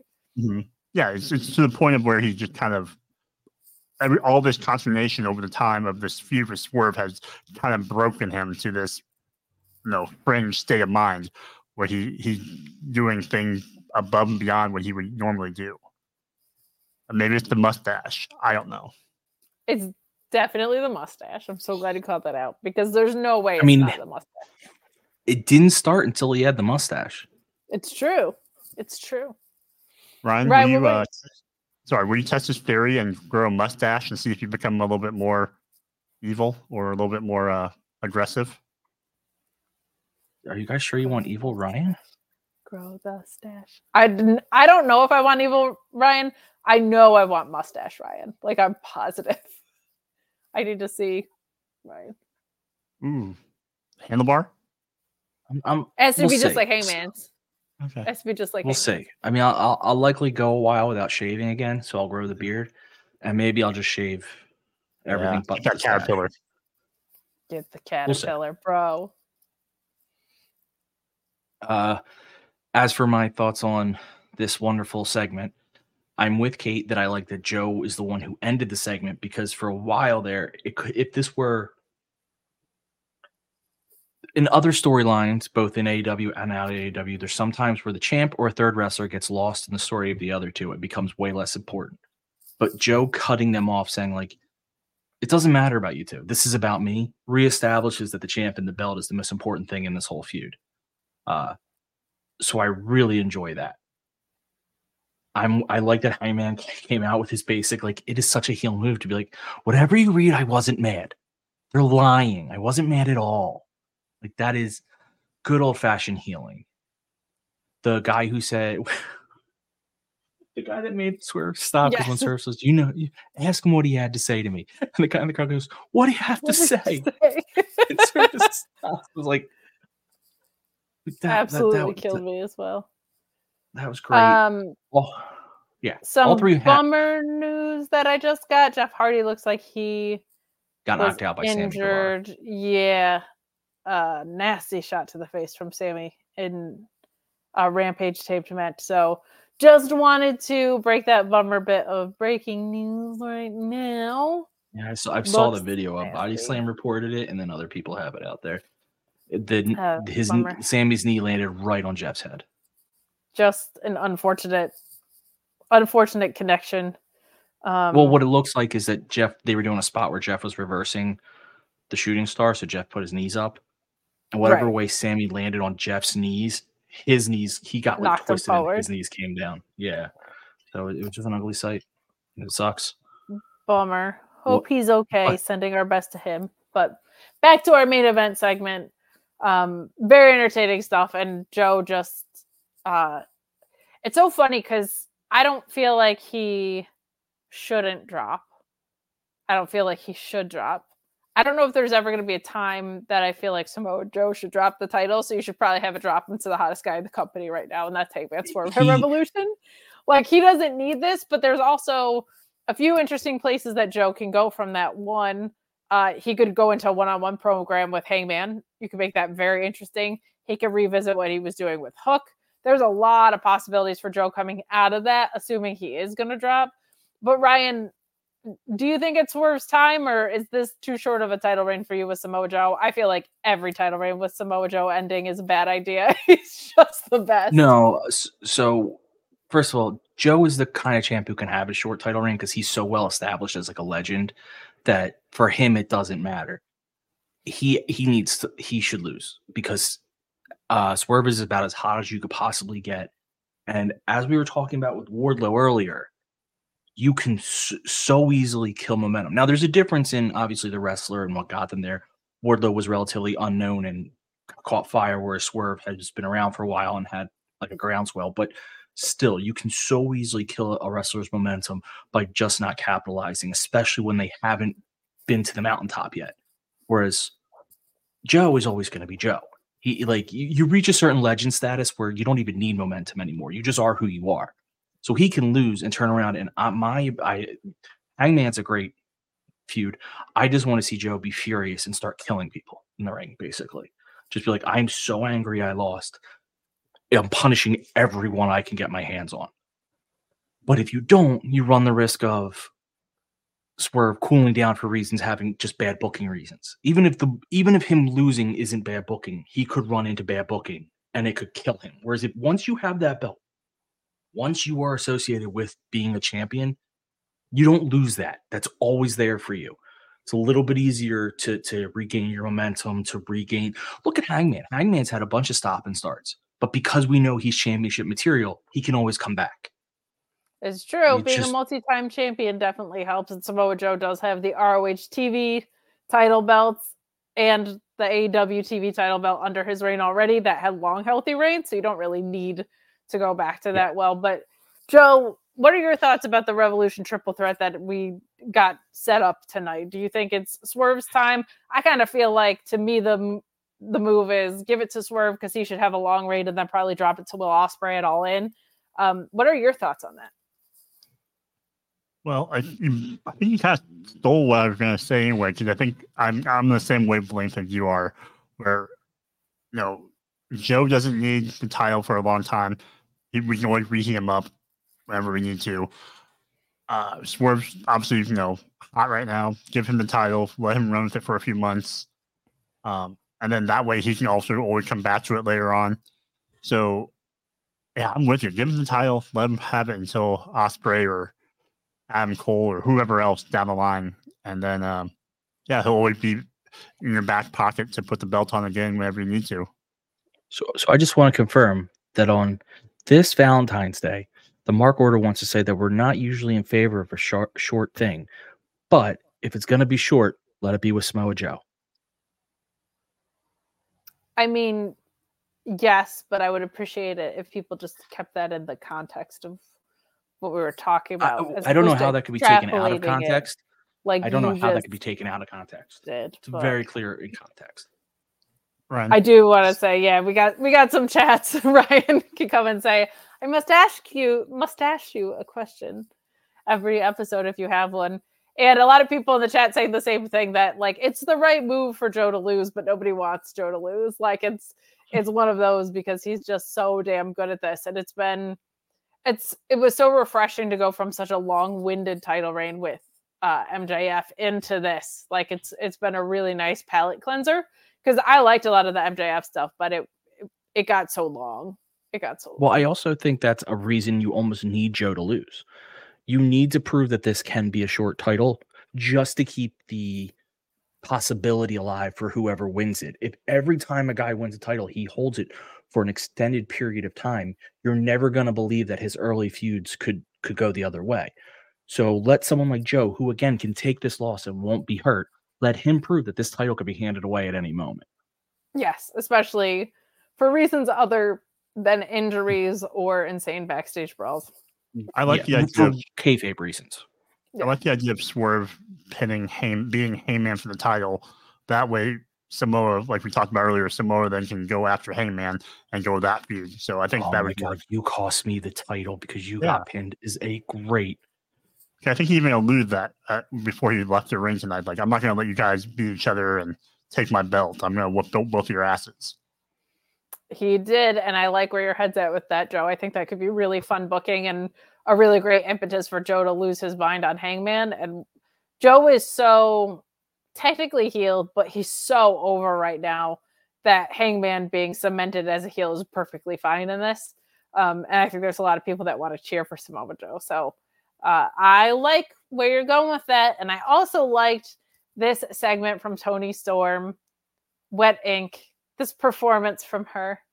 Uh, basically, she's getting her tattoo that she had a matching one of with Deonna Purrazzo with. Um, she calls Deonna Purrazzo her young girl in this, who she helped get into Japan. She nurtured her from the bosom of her brilliance and suckled at the teat of her talent.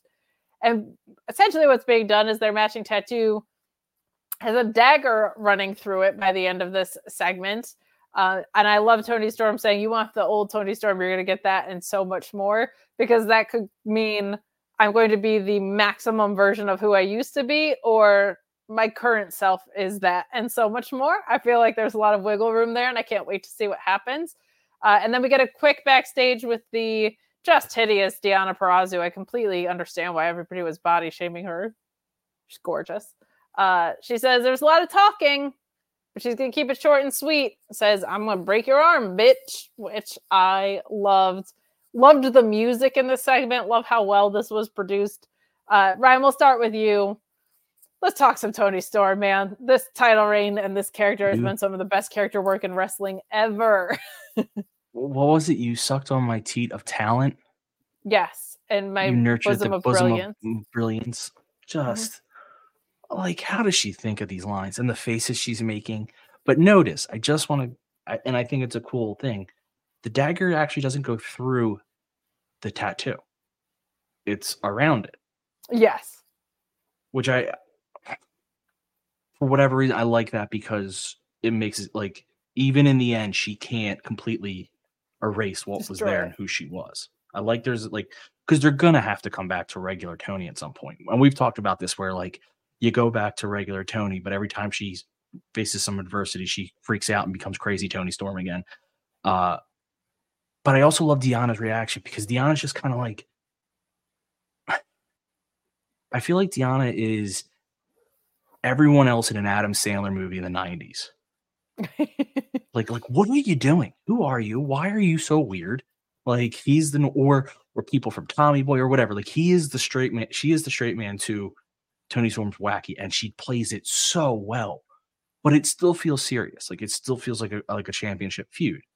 And I think that being rooted in the pre-existing relationship is so great because it's like Deonna knows the old her so well, and they were so close that like she's not only playing the straight man to this wackadoo, it's because she really knew the other version of Toni Storm.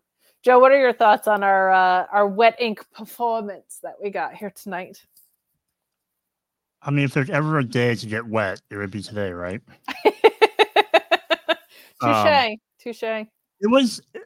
I can't now. My memory could be off, but was this the first of her her production, her film productions that has spoken word in it, like where she actually talked and wasn't silent? I believe so. I was gonna say I think It was this was the an first. evolution of Yeah, and this also- is her Silent her. silent film. Yeah. Yeah, I I liked the fact that it was um it added the narration and that it also told the relationship of her and Deonna with the photos in it. So it's very old timey, but it also had you know the the you know recent photos of them together through their travels. So it was a nice touch. Um, and then yeah, like Deonna just kind of like you know, the shit. Let's just um, let's just do this. I'm gonna you know break your arm and win the belt and move on. Bitch. You gotta throw the bitch on the end because it's yeah, so great. But we got a lot of wonderful people in the chat chiming in saying that they don't want this version of Toni Storm to ever end. Uh, and also Gordon Ramsay, who's here. So thank you, Gordon Ramsay. Didn't even know you were a wrestling fan. But well, we've had you know we've had the prime former prime minister of, England. Now we have Gordon Ramsay. We're all. Here. I will say this. Joe and I talked about this on on the podcast. I don't know if we, Kate you were here for this or not. Part of me wants Toni wants Toni Storm win or lose wants her to kind of go back to. Part of me wants her to go back to being normal with the flashes of old Toni, but I think more part bigger part of me wants her to go into like the '60s movie era or like the 50s where she's like doing beach movies and stuff like the Elvis style Elvis movies. Like I would love to just see her progress in the movie career. I feel like if you can have tag titles, Mariah May pulling her back to sanity uh, and giving them a tag run could be super, super fun. But I've been asking for tag titles for like two years. So not to hold my breath. I'm But hoping, Mercedes, will- I'm hoping Mercedes comes in and she can usher that division in. They're know, like- working on it. They sure are. I know. Um, I think I mentioned it here too, but Sean had the idea. I, I had said like I wish we had tag titles that floated between ROH and AEW. He said I think you should throw New Japan Strong in that mix. And now you have Yeah. Rocky Romero in the front office, so big time yes to that. Punky, for Punky Vice, Punky. Punky vice. The Bucks come out and they're matching soul patches and blood covered. Oh, hold on, hold on, hold on. From last week. We know what the soul patches are a callback to, right? No. That is a very Sting look. Like, oh, it- like- okay. Our Sting consultant in the house who will be painting Yes, his face that. for uh, Revolution. Um, yep, it's happening. Uh, They look a very ridiculous. yeah, but that like if you go look, I'll try to find one. No, Um, it now that you've said it, I can yeah. I can So I just wanted yeah. to call that out because it is such a good thing for him. I also am glad that they got rid of the tiny mustaches because it was a funny Vince thing until it wasn't. Like, there's nothing funny about Vince McMahon right now. So I'm glad that they got rid of the pencil mustaches that seemed like a reference to him. But we got Nicholas and Matthew, who look just absurd. Um, Nicholas wrestling in his Kangol hat, which stays on for a few seconds before Dante gets the upper hand. Hat goes flying, and Nicholas is so frustrated and has to regroup here. Um, I loved this. Uh, Matthew faking a super kick and hitting Dante with a DDT before go- going to the camera. These guys are good, but ends with a low blow to end all low blows and an EVP trigger for the win. Uh, and some post match that we get here with Matthew saying that they're undefeated this year and that makes them top unbeatable tag team in AEW. Matthew mockingly putting over top flight and saying that they're number one contenders now, even getting their own graphic. Tony Schiavone comes to the ring and says Sting is not there due to their heinous acts from before, and Matthew has had enough of the trash talking from Schiavone. Gives him a thousand dollar fine for being in breach of contract, and uh, Schiavone not very happy in this moment, but gets saved here by Darby Allin coming down with a baseball bat after an EVP trigger gets teased on Schiavone.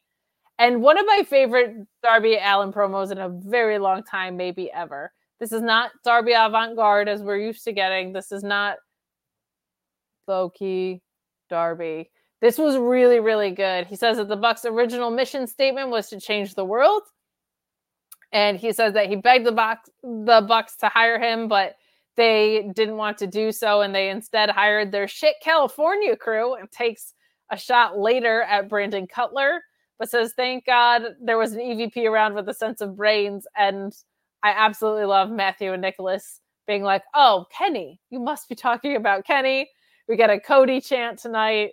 Um, and Allin says, Look at the Bucks interview that they did last year saying why they resigned it was due to money and the easier schedule and all of these things about not being around. That mission statement is dead. It talks about the debut episode featuring Brandon Cutler instead of him. The Bucks know how to pull some strings if they want this title match. They're gesturing, but uh we get Darby with a classic Sting. It's showtime, and him putting up st- over Sting as someone who has nothing left to lose, and that is a dangerous, dangerous man to be in the ring with. So, a lot happened. I thought the match with Top Flight was really fun. I'm obsessed with this version of Nicholas and Matthew. I think they're fantastic EVPs abusing their power here. I honestly loved the first vignette, but didn't know how it was going to go. I'm so in on this now. I think it's such a blast every week. And I love the way that they're playing into it. Love this from Darby. Love a really sincere Darby promo. But we'll start with Joe. Joe, what did you think of this? Yeah, the match was good and solid. I, I think we've seen this match before with them, and I uh, I really appreciate the little kind of the brother brothers versus brothers tag match. It's almost like the Young Bucks are kind of facing off against a younger, probably a little bit more athletic version of themselves when they when they go against Top Flight. But uh, as far as their character work, this is this is the best possible way to use them as heels because they do their best work as heels when when they play this these shit eating you know egotistical maniacs that they are. I mean, that, that's the, they play that character so well. I love like the good cop bad cop dynamic too. Like it's so fun.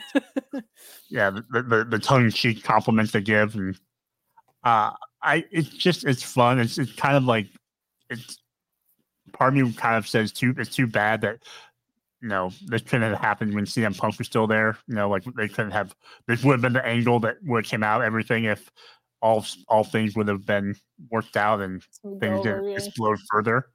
Um, but yeah, there's just a lot of fun. And then Darby's promo, I agree. Like usually Darby just yelling, wanting to fight, and this one had that feed of you know realism in it, which makes it feel more authentic and organic than some of his other promos. Um, yeah, poor Brandon Cutler just out there catching strays. he was. He did catch some shit. Kind of like Rob. Like sometimes you just gotta take a shot at the guy when it's easy enough. You know what I Brian, what Right, did you think fairness. of our match and uh our post match here? See, here's the thing. Now I got to stand up for. I want to stand up for Cutler because you guys lumped us together. But in fairness, he is their mouthpiece on Twitter, so he's not taking any shots he hasn't earned. It's true. But I'm, you know, unfortunately, you called out a spot that I really wanted to talk mouth- about. Who's our mouthpiece on Twitter? Oh my God, I am Brandon Yeah. Cutler. Yeah, you're the Brandon Oh, Cutler. I thought that's what You you are were meant. Yeah. you are Oh you God, are I a cold spray away, my friend, and a He goofy. was my during the Dark and Elevation era. He was my favorite villain because he'd run down with that wacky run with both cold sprays, like legs kicking out. Um, God bless. but dark. but you called out a spot I wanted to talk about, Oh, which my dog. was the low blow from hell. I don't think I've ever seen that. Where you like you you send the push guy up and then kick the low blow. Like that's a really fun low blow. Taz called that few- out big time too. Like he was, what it wasn't Yambag City. It was something even grander. But Yeah, Farm City. Oh, sorry. Um, that is one where like, listen, I know a low blow hurts and it's gonna stop you, but very rarely do I think it should end a match. That's one where I'm like, no, that that could work if that legitimately connected, because that would have put your testicles into your teeth. Um, like that was bad. So I love that they're wearing the bloodstained outfits still. I love that they're they've got the sting uh, goatee. They get those little things really well like changing the facial hair when they go heel, changing the outfits. If you notice, they don't call themselves the Young Bucks anymore. no, All their stuff Matthew and says it. And and their AEW executive EVPs or executive vice presidents, Matthew and Nicholas Jackson, like they don't. It's a very fun like. It's not Matthew Nicholas Jackson, the Young Bucks. It's AEW executive vice presidents Matthew Nicholas Jackson. Like it's a very fun presentation. And you're right, Darby's in a weird way, Darby is the perfect person to be the first one to feud with this version of the Bucks because Darby is supposed to be the counterculture, the the anti-establishment guy, the guy who's like a little bit weird and, and doesn't he you won't catch him in a suit, you won't catch him behind the scenes like that. So he makes sense as the first guy that's going to feud with the Bucks in their new presidential roles. But they're going to get so much heat when they beat Sting. Assuming that they it. are. Assuming that they are. Because if the titles get vacated, I'll puke. Uh, But we I- had better with it. I know it. Sting is way too old school not to let it happen. I think, but I just don't want them to get so caught up in the moment, um, because that would be brutal. That would be brutal. But we head backstage to the lovely Renee Paquette, who's joined by the Big Bang. There you go. Uh, and Switchblade Jay White says they have new March gold, but have yet to test out their cohesiveness as a group. Daddy Ass and Austin Gunn take turns interrupting each other, suggesting a 12 man on Rampage. Everyone does their signature lines, and Taz calls them very annoying people. Oh my God, get this over with as soon as possible. I have no interest in this at all. At all. I'm so over the acclaimed. I'm so bored. I'm so sick of Anthony Bowens being great at wrestling and then Max Caster being fine at it and cheap shots and oh my god, a famous from Billy Gunn. I'm so fucking sick of it. I think This is said this the- last last week that I just if you would have told me this is how we're using Jay White when we brought him when they brought him into AEW, like he was going to just be wasted away on this, you know, three man and then now twelve man team. It's just like this is not how you do it. I it sucks because I felt like Bullet Club Gold was really catching, and then Juice got hurt, and then he did really well in the C two, and I think they're gonna win. Like I think they beat the acclaimed. This run has been. Can I name a defense of theirs outside of when TMDK was there? Who else did they even face? Like I I don't even I can't even recall anybody. And I'm a TMDK homer, so that's why I remember that. But like that's somebody from New You Japan know. that's not even in your own company. So the fact that I can't really remember any other matches is not very good. Uh, but I do think you probably get them winning. It just does feel like they caught really unfortunate timing with with Juice being out. But I agree with you. Like Jay White has much higher potential than than what's being delivered on, but he is the perfect man to lead uh, stable. We know that, right? So hopefully some success. we said it earlier in our rankings discussion. If if you gave them the trios and treated them as dominant and let them beat a lot of other trios teams and like yes, the guns are like these laughable lackeys, but like make it so that when they're in the ring they win and, and Jay White is Jay White, so he comes out and just kicks everyone's ass. This could be just as good as holding a singles title. You just have to treat it at that level. And right now, that's not what the trios are. and they used to do that which is the the bummer is like the the tag titles at least the trios have always been kind of weird but like multi-man wrestling felt as important if not paramount to singles wrestling when they first started so a bummer there but not a bummer on wednesday nights when willow nightingale rolls around because we get her and sky blue in a fun match here with stokely hathaway on commentary really fun spot in this where she cartwheels out of an Irish whip to hit a scoop slam for a quick two count. And Blue responds with a float over Dragon Sleeper. I love her using the Dragon Sleeper. I think it's a really fun move for her. But at the end here, we get Blue with the code blue for the pin, but Stokely Hathaway distracting Miss Aubrey long enough for Willow Nightingale to recover and hit that Doctor Bomb. Don't love faces cheating, but I also don't love faces being idiots. So if somebody gives you an opening, you should probably take it. Willow with the win here. Predictably so, but a good match. And this women's division continues to cook. Uh, Ryan, your thoughts? Yeah, I'm with you. It, it's tough. You you got it's a fine line to walk to have a face use some cheating. Um, but like you said, if they're, I remember, what was it? A couple. It has to be like four years now, probably just around COVID or before COVID with Bayley in WWE when she was face, and they basically killed her character when she wouldn't take any advantage given to her. No, she had a Like, kendo stick sh- and was you- like, I can't use it. Yeah. yeah, you lost lost face with the fans. So you have to, you know, you have to let your faces look smart and willing to do what it takes to win. The match itself was a lot of fun. Uh, I will, I think we should everyone should continue to talk about Sky Blue's growth. Just been leaps and bounds. You know, there's it's something to be said for letting her get reps on TV and match after match because that's how you get better. Uh, Willow might be the most lovable wrestler in all of wrestling. Uh, and I hope she punched a Stokely in the face somewhere in this feud that's about to happen because you clearly they're setting something up, and it'll break my heart if it's her that goes with Stokely because I want her to punch him in the face. No, this is funny because I feel like Kris and Willow are both so easy to cheer for and so um assuming that one of them is headed heel. I would I would guess it's Kris, but like she also has boots, you know what I mean? But it feels feels like this tag picture is going to be like a, a split situation. Um and Stokely being involved probably tells you somebody's going heel on this. So my guess is it's Kris Statlander. I think that would be really interesting for her as a character, where I feel like Willow has not had enough footing.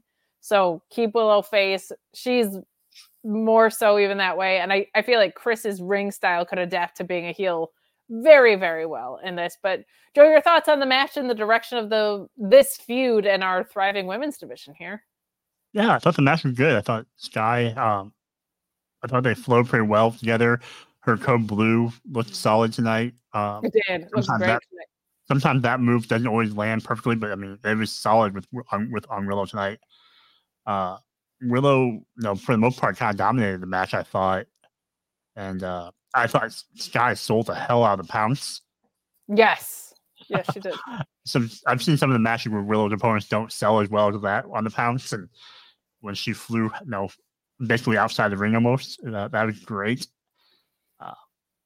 And uh, yeah, other than the finish, I was a little, was a little different for me. I wasn't expecting that distraction win by by Willow, but uh, thinking about a little bit more about the direction of where this is going to go, I'm having the same belief that it's going to go to a Willow stat split where stat is going to side with Stokely and win at all costs, and then Willow's going to have start having issues with, you know, kind of taking shortcuts to win.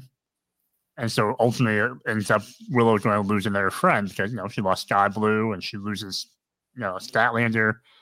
Um, I think that'll be a kind of interesting story to watch play out. I agree. And it's very nice that we're getting some non title stories for the gals. But that brings us to our main event, guys. If you could leave a thumbs up on this video, that would be super cool. It helps people find us in the algorithm. Also, would be awesome if you would leave us a five star review, even if you don't listen in audio form. We would very much appreciate it. Keeps us hot in the mix. So we are looking for that. And we close out with a match that honestly confused the ever living shit out of me. Orange Cassidy and Matt Taven for some reason. I get the alignment of the stables. I don't get why it was Matt Taven, but I will say Matt Taven did really well tonight um, in this Texas death match. I had seen Matt Taven at ROH in a death match in a cage against Vincent before, and it was the most entertaining I ever found the guy. So I had high hopes here. An Orange Cassidy in a death match environment is always something that's pretty cool. A lot of fun stuff here, but coming down the end, Orange Cassidy wins by knockout after some brutal action. We get a beach break onto the chair and tacks that are laid out, DDT into the tax, which kind of takes both of them out. Um, chaos erupting from both sides here as Roddy tries to get involved, but Orange Cassidy ultimately wins because can't get back to his feet by the end of 10, which I thought was a good use of that as well. Like the count kind of snuck up on you and kind of snuck up on everybody in the ring. This was really, really fun. Orange Cassidy expanding outside of his wheelhouse is always something that's, to me, uh, a really interesting way to kind of expand character. Um, Ryan, you're a big Orange Cassidy mark. We'll start with you on this because he's your favorite. Moi? A You big orange ca- yeah, I do. I love that he got a little heart from Chuckie T and he made use of it. That's just, just that is love, and I love love. Uh, he, I tell you what, his he was bleeding, but his looked bad. Like there's a difference in the color of blood. I hate to say, and his was dark, and that always worries me a little bit more because it almost makes me feel like something real went on there. Uh, Taven's dive headfirst in the table is just it looked awesome, but part of me is like, why? Like, I guess it's safe, but ow. Um, part of me really hoped that they were going to use the things I have as my background, to those hearts, as the tax. Um, because those heart, the, those candy hearts are solid. Like that would have been a nice. And the visual, Yeah. they'd probably go up and like if they did go up, they would probably look like Yeah. puffs of smoke. exactly. I, I just thought it'd be really funny. Um, but it was it was Orange Cassidy. I think if you were to look at the history of AEW, has done the most in terms of like where he started to where he is now.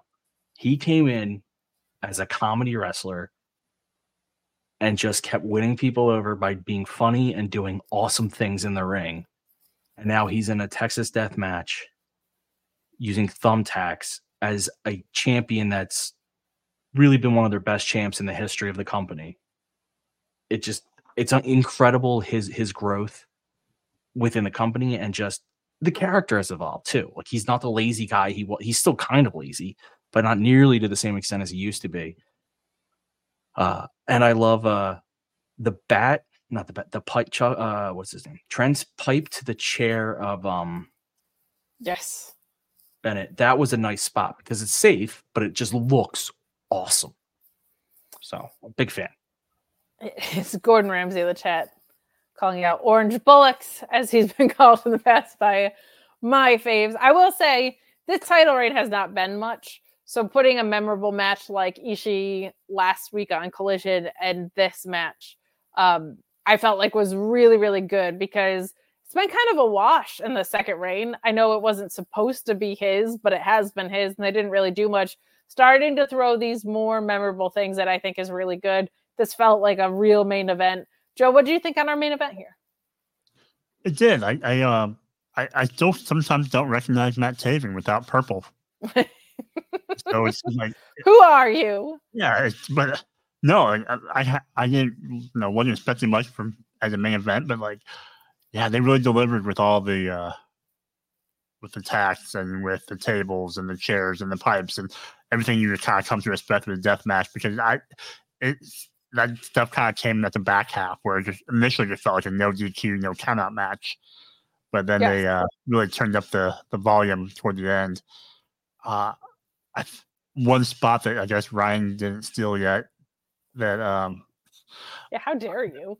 I- spots. I liked when the Tavens like when it kind of flipped orange into a DDT. Um, yes. it's, it's, it's just a different way of, of doing a DDT. It's just, it's more leverage and it just looked a lot, lot brutal, more brutal. So, uh, yeah, it's just, and going back to, you know, talking about match last week with Ishii, I was talking to Ryan, like, he's, you know, he's almost faked everyone in chaos except for Sue.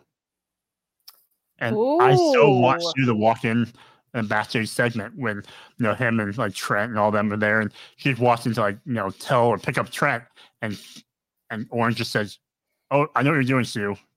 No, I'll I'll see you at Rampage." Yeah. No, I That's what- love that. That's what I want. That that needs to happen to make the story complete. Mhm. I agree. I agree.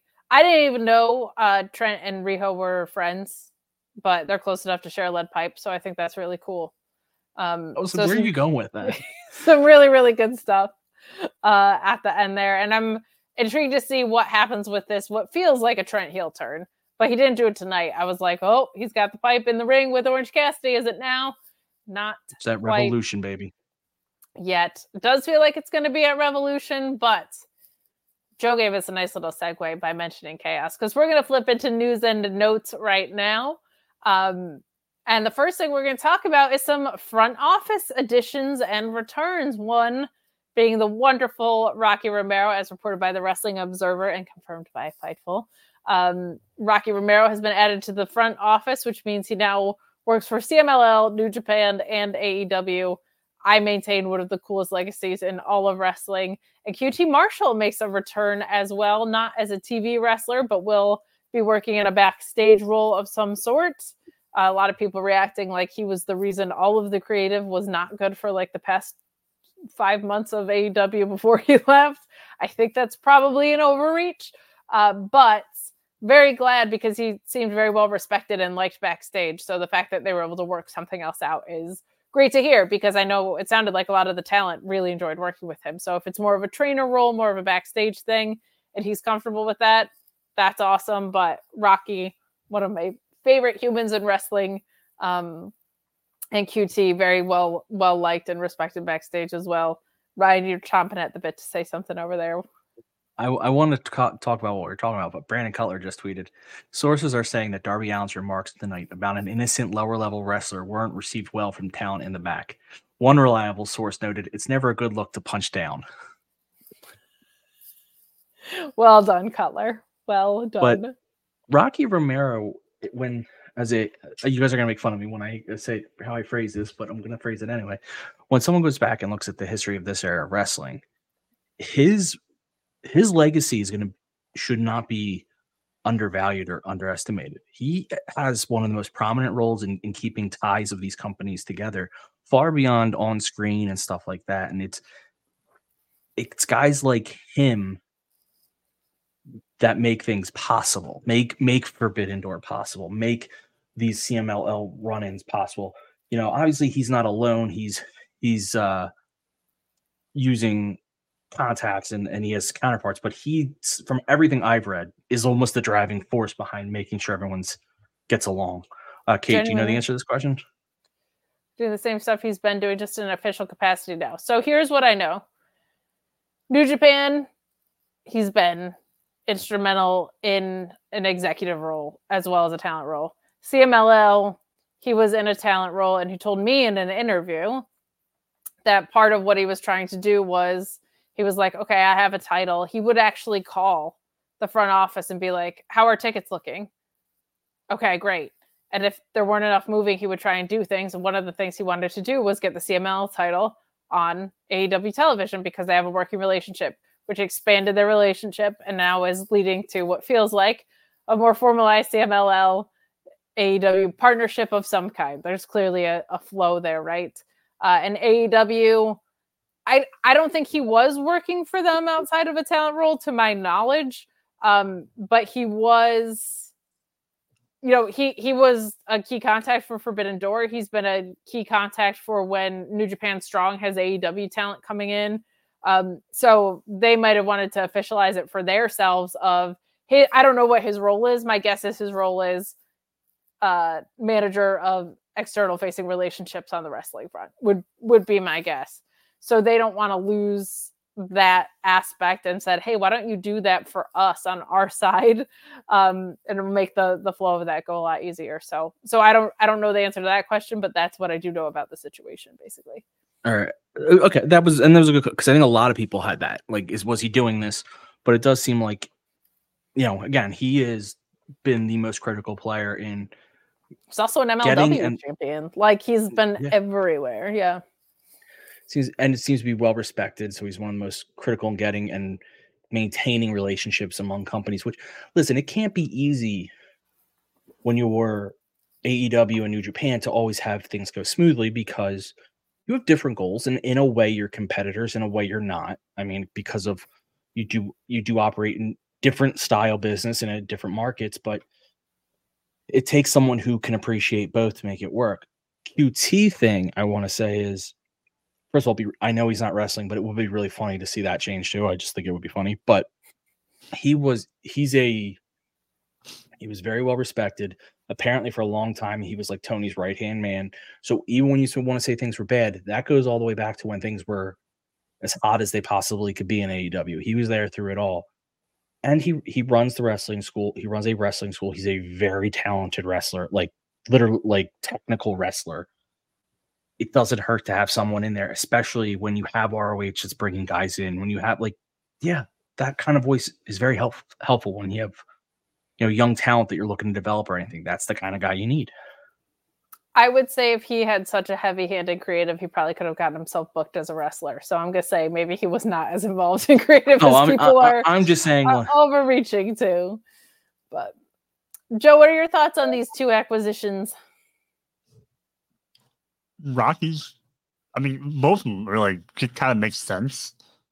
Uh, Rocky's, obviously, you know, he's too in too valuable to not bring in, uh, especially as you keep growing different into different markets and expanding into different countries. Um, having that kind of that mediator kind of um, is is invaluable.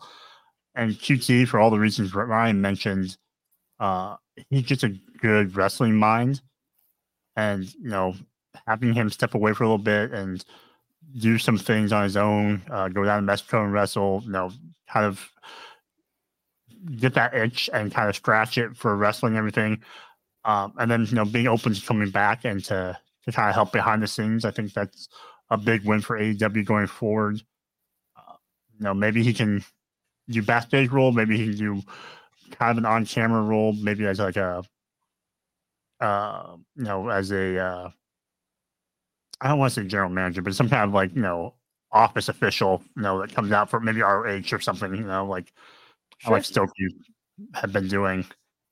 Um, that could be a lot of fun. Or he could come back to empty QTV office wondering where everyone went. it's like Hobbs is gone, you know, Harley's gone. Harvey's got a knife. Yeah, things have gone awry there for sure.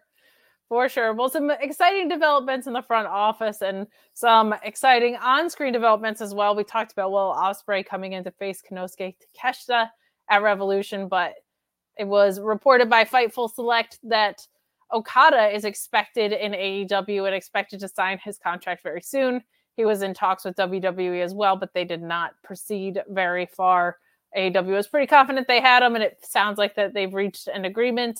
Um, New Japan just bleeding some of their top guys out here, but Okada coming into AEW seems like a hell of a get for them.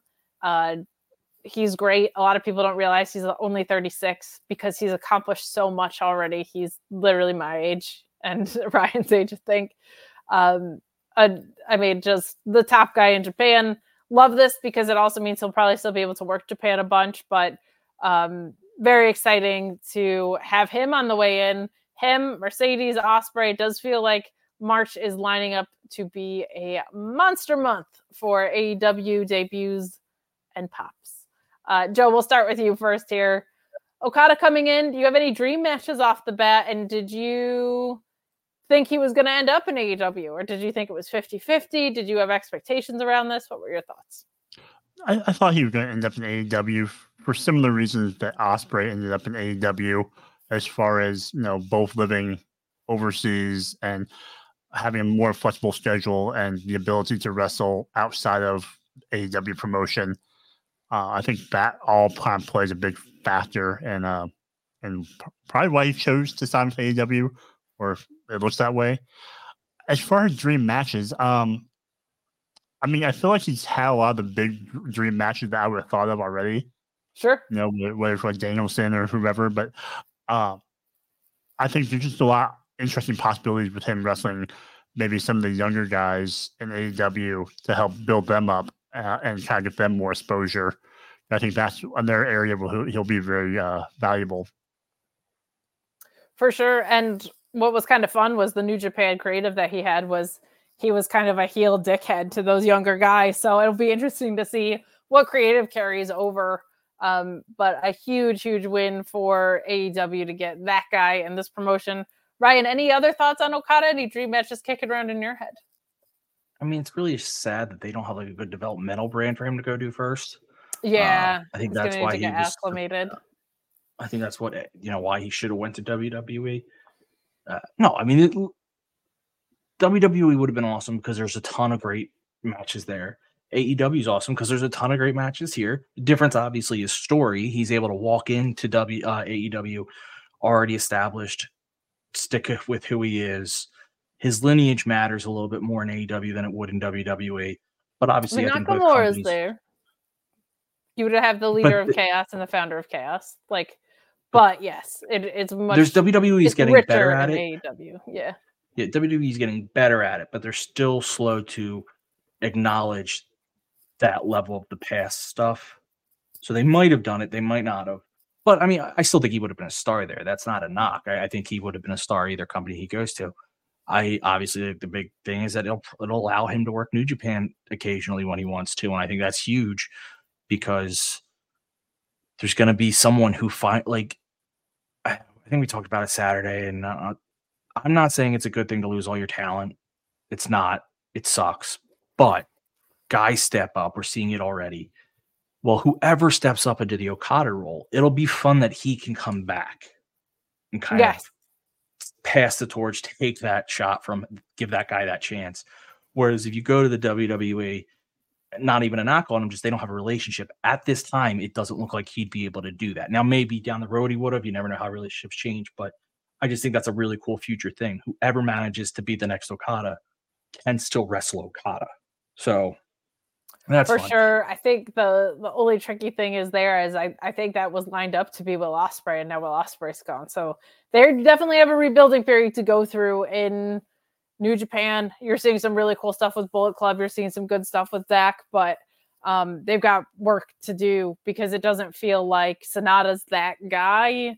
Doesn't feel like they have the obvious handoff. So we're gonna have to see what happens in New Japan World. But speaking of New Japan, that was a pay per view this past week that did feature AEW talent, and more importantly, incoming AEW talent from New Japan. It was Will Ospreay's last match Okada's last real match against Tanahashi, which was a very uh, emotional. It wasn't the greatest in ring match that the two of them have ever had, but they've had such a long storied rivalry from the beginning of um, my dog knocking out my white girl light. Uh, yep, you're laying on the power cord, girl. Tanahashi was Okada before Okada got there, right? Um, so that was a really just like beautiful moment and match. You had Bryan Danielson versus ZSJ, which I obviously hated, as Ryan posted on our account. Um, JK, it was like the greatest tactical match of all time. Despised it. The text I got like was like thirty of them. I hate this. This is so boring. Why are they doing this? Ryan at four in the morning, like, "Oh, cool, another submission hold. Oh, wow, an armbar. Who gives a fuck?" Um, it was a phenomenal match, and a couple of things of note. Uh, ZSJ won, and it did seem like they're setting up a third match, leaving that program open. A two out of three falls match, which I think could be very fun. Also, note Bryan Danielson wrestling without an eye patch. Mentioned in his promo after the match. Eye is fully healed, arm is fully healed. He was at full strength against ZSJ, which was a nice piece of the story, but also just nice to see Bryan Danielson wrestling with his full depth perception again is a refreshing thing to see. So obviously an incredible match um, for someone who's as big into technical wrestling as I am. Extremely well received, I think, across the board. Uh, and then uh, Ospreay's last match was haven't seen a cage match in New Japan in 20 years. This was over an hour long War Games math, bloodbath, tons of story in it though. Really, really good, beautiful send off for Will Ospreay as Okada's is going to be in a weird what the fuck multi man match. I don't know why they're bothering. Um, but emotional stuff as a chapter closes in New Japan. Really good signs from the AEW product perspective as it's going to get injected with some really, really great stuff um, as far as incoming free agents go. So, well, that about wraps us up. There were some other notes. Um, oh no, there is one that is worth mentioning here. I was going to say Scott D'Amore being released from TNA probably would have affected AEW a little bit more in the past than it does now because there's not really an existing relationship right now. But Shane Taylor also getting signed. He's been working ROH as a freelancer for a while. Confirmed by Fightful Select that he is signed, which is great. Um, Shane Taylor is such a great promo, so much fun in the ring. You can snap a stable together with him in no time with Shane Taylor Promotions. Right now, it's just him and Lee Moriarty but excited to see where that goes. And Shane Taylor's just a, a fantastic talent all around. I'll leave it to you guys to jump in with anything that you might want to add about Shane. No, I hope they they I hope they flesh out Shane Taylor promotions a little bit more in ROH and give him a, a full a, a stable again.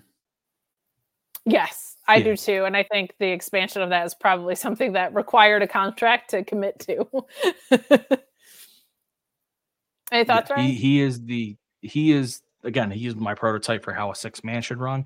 Um, but even if it's just him and, and Lee Moriarty and they don't even tag, just letting him be prominent on any program is a win because he's got he just has that something. I don't know what you call it, but he has that something when he when he goes out there.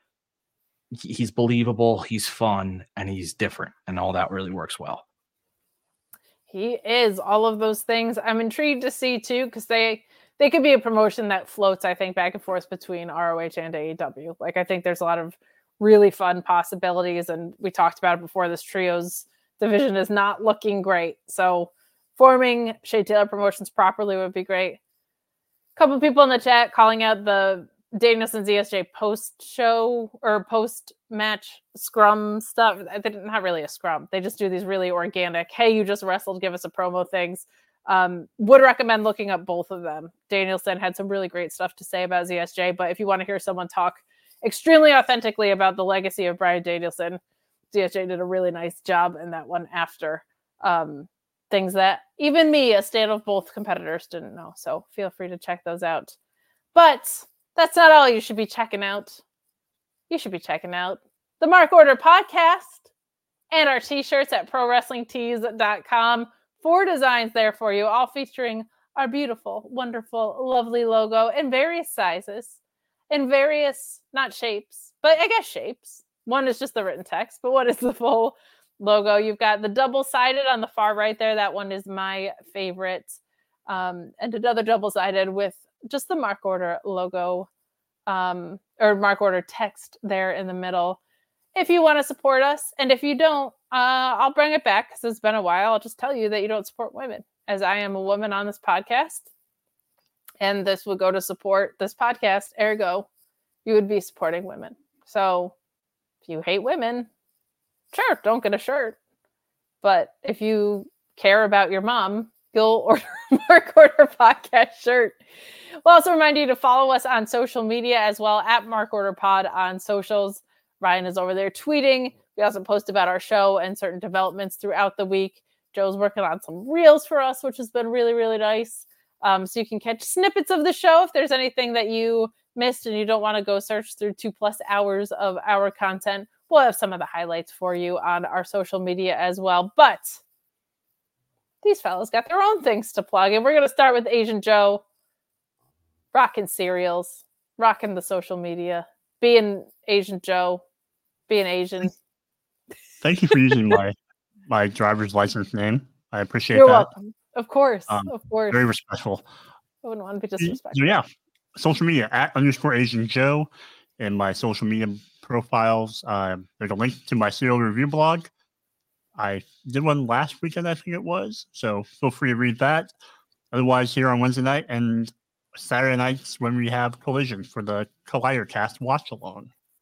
We do the Collider cast not this Saturday because there is no collision, so we would just be casting and not having anything to watch along to. So we're gonna skip it this week, but usually on Saturdays you can catch the watch along, which is a fun format. It's different than what we do here.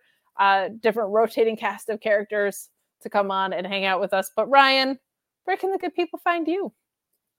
Well, like you said, you can find me on all our socials at Mark Order Pod, and then you can follow me on uh, on my history blog, uh, hereforhistory.com, or on Twitter at, at underscore here for history. There you go. And I am now at Miss Kate Fabe on all socials. I flipped my Instagram handle over. So you can follow me at Miss Kate Fabe on social media. You can catch me on Fightful on Tuesdays, Thursdays, and Fridays on the main channel, reviewing NXT, ROH, and SmackDown. Fightful Select on Mondays, every so often on Fightful Overbooked Sundays, and Wednesdays here in the Mark Order whenever I can be. Give us a follow. We appreciate it. And we hope you have a wonderful night. Did I give Ryan enough time to cue up Uh, the outro? It doesn't seem like I did. I forgot. So I'm just going to ramble a little bit longer. Right. Hey, nailed it. Hold on. We're killing it.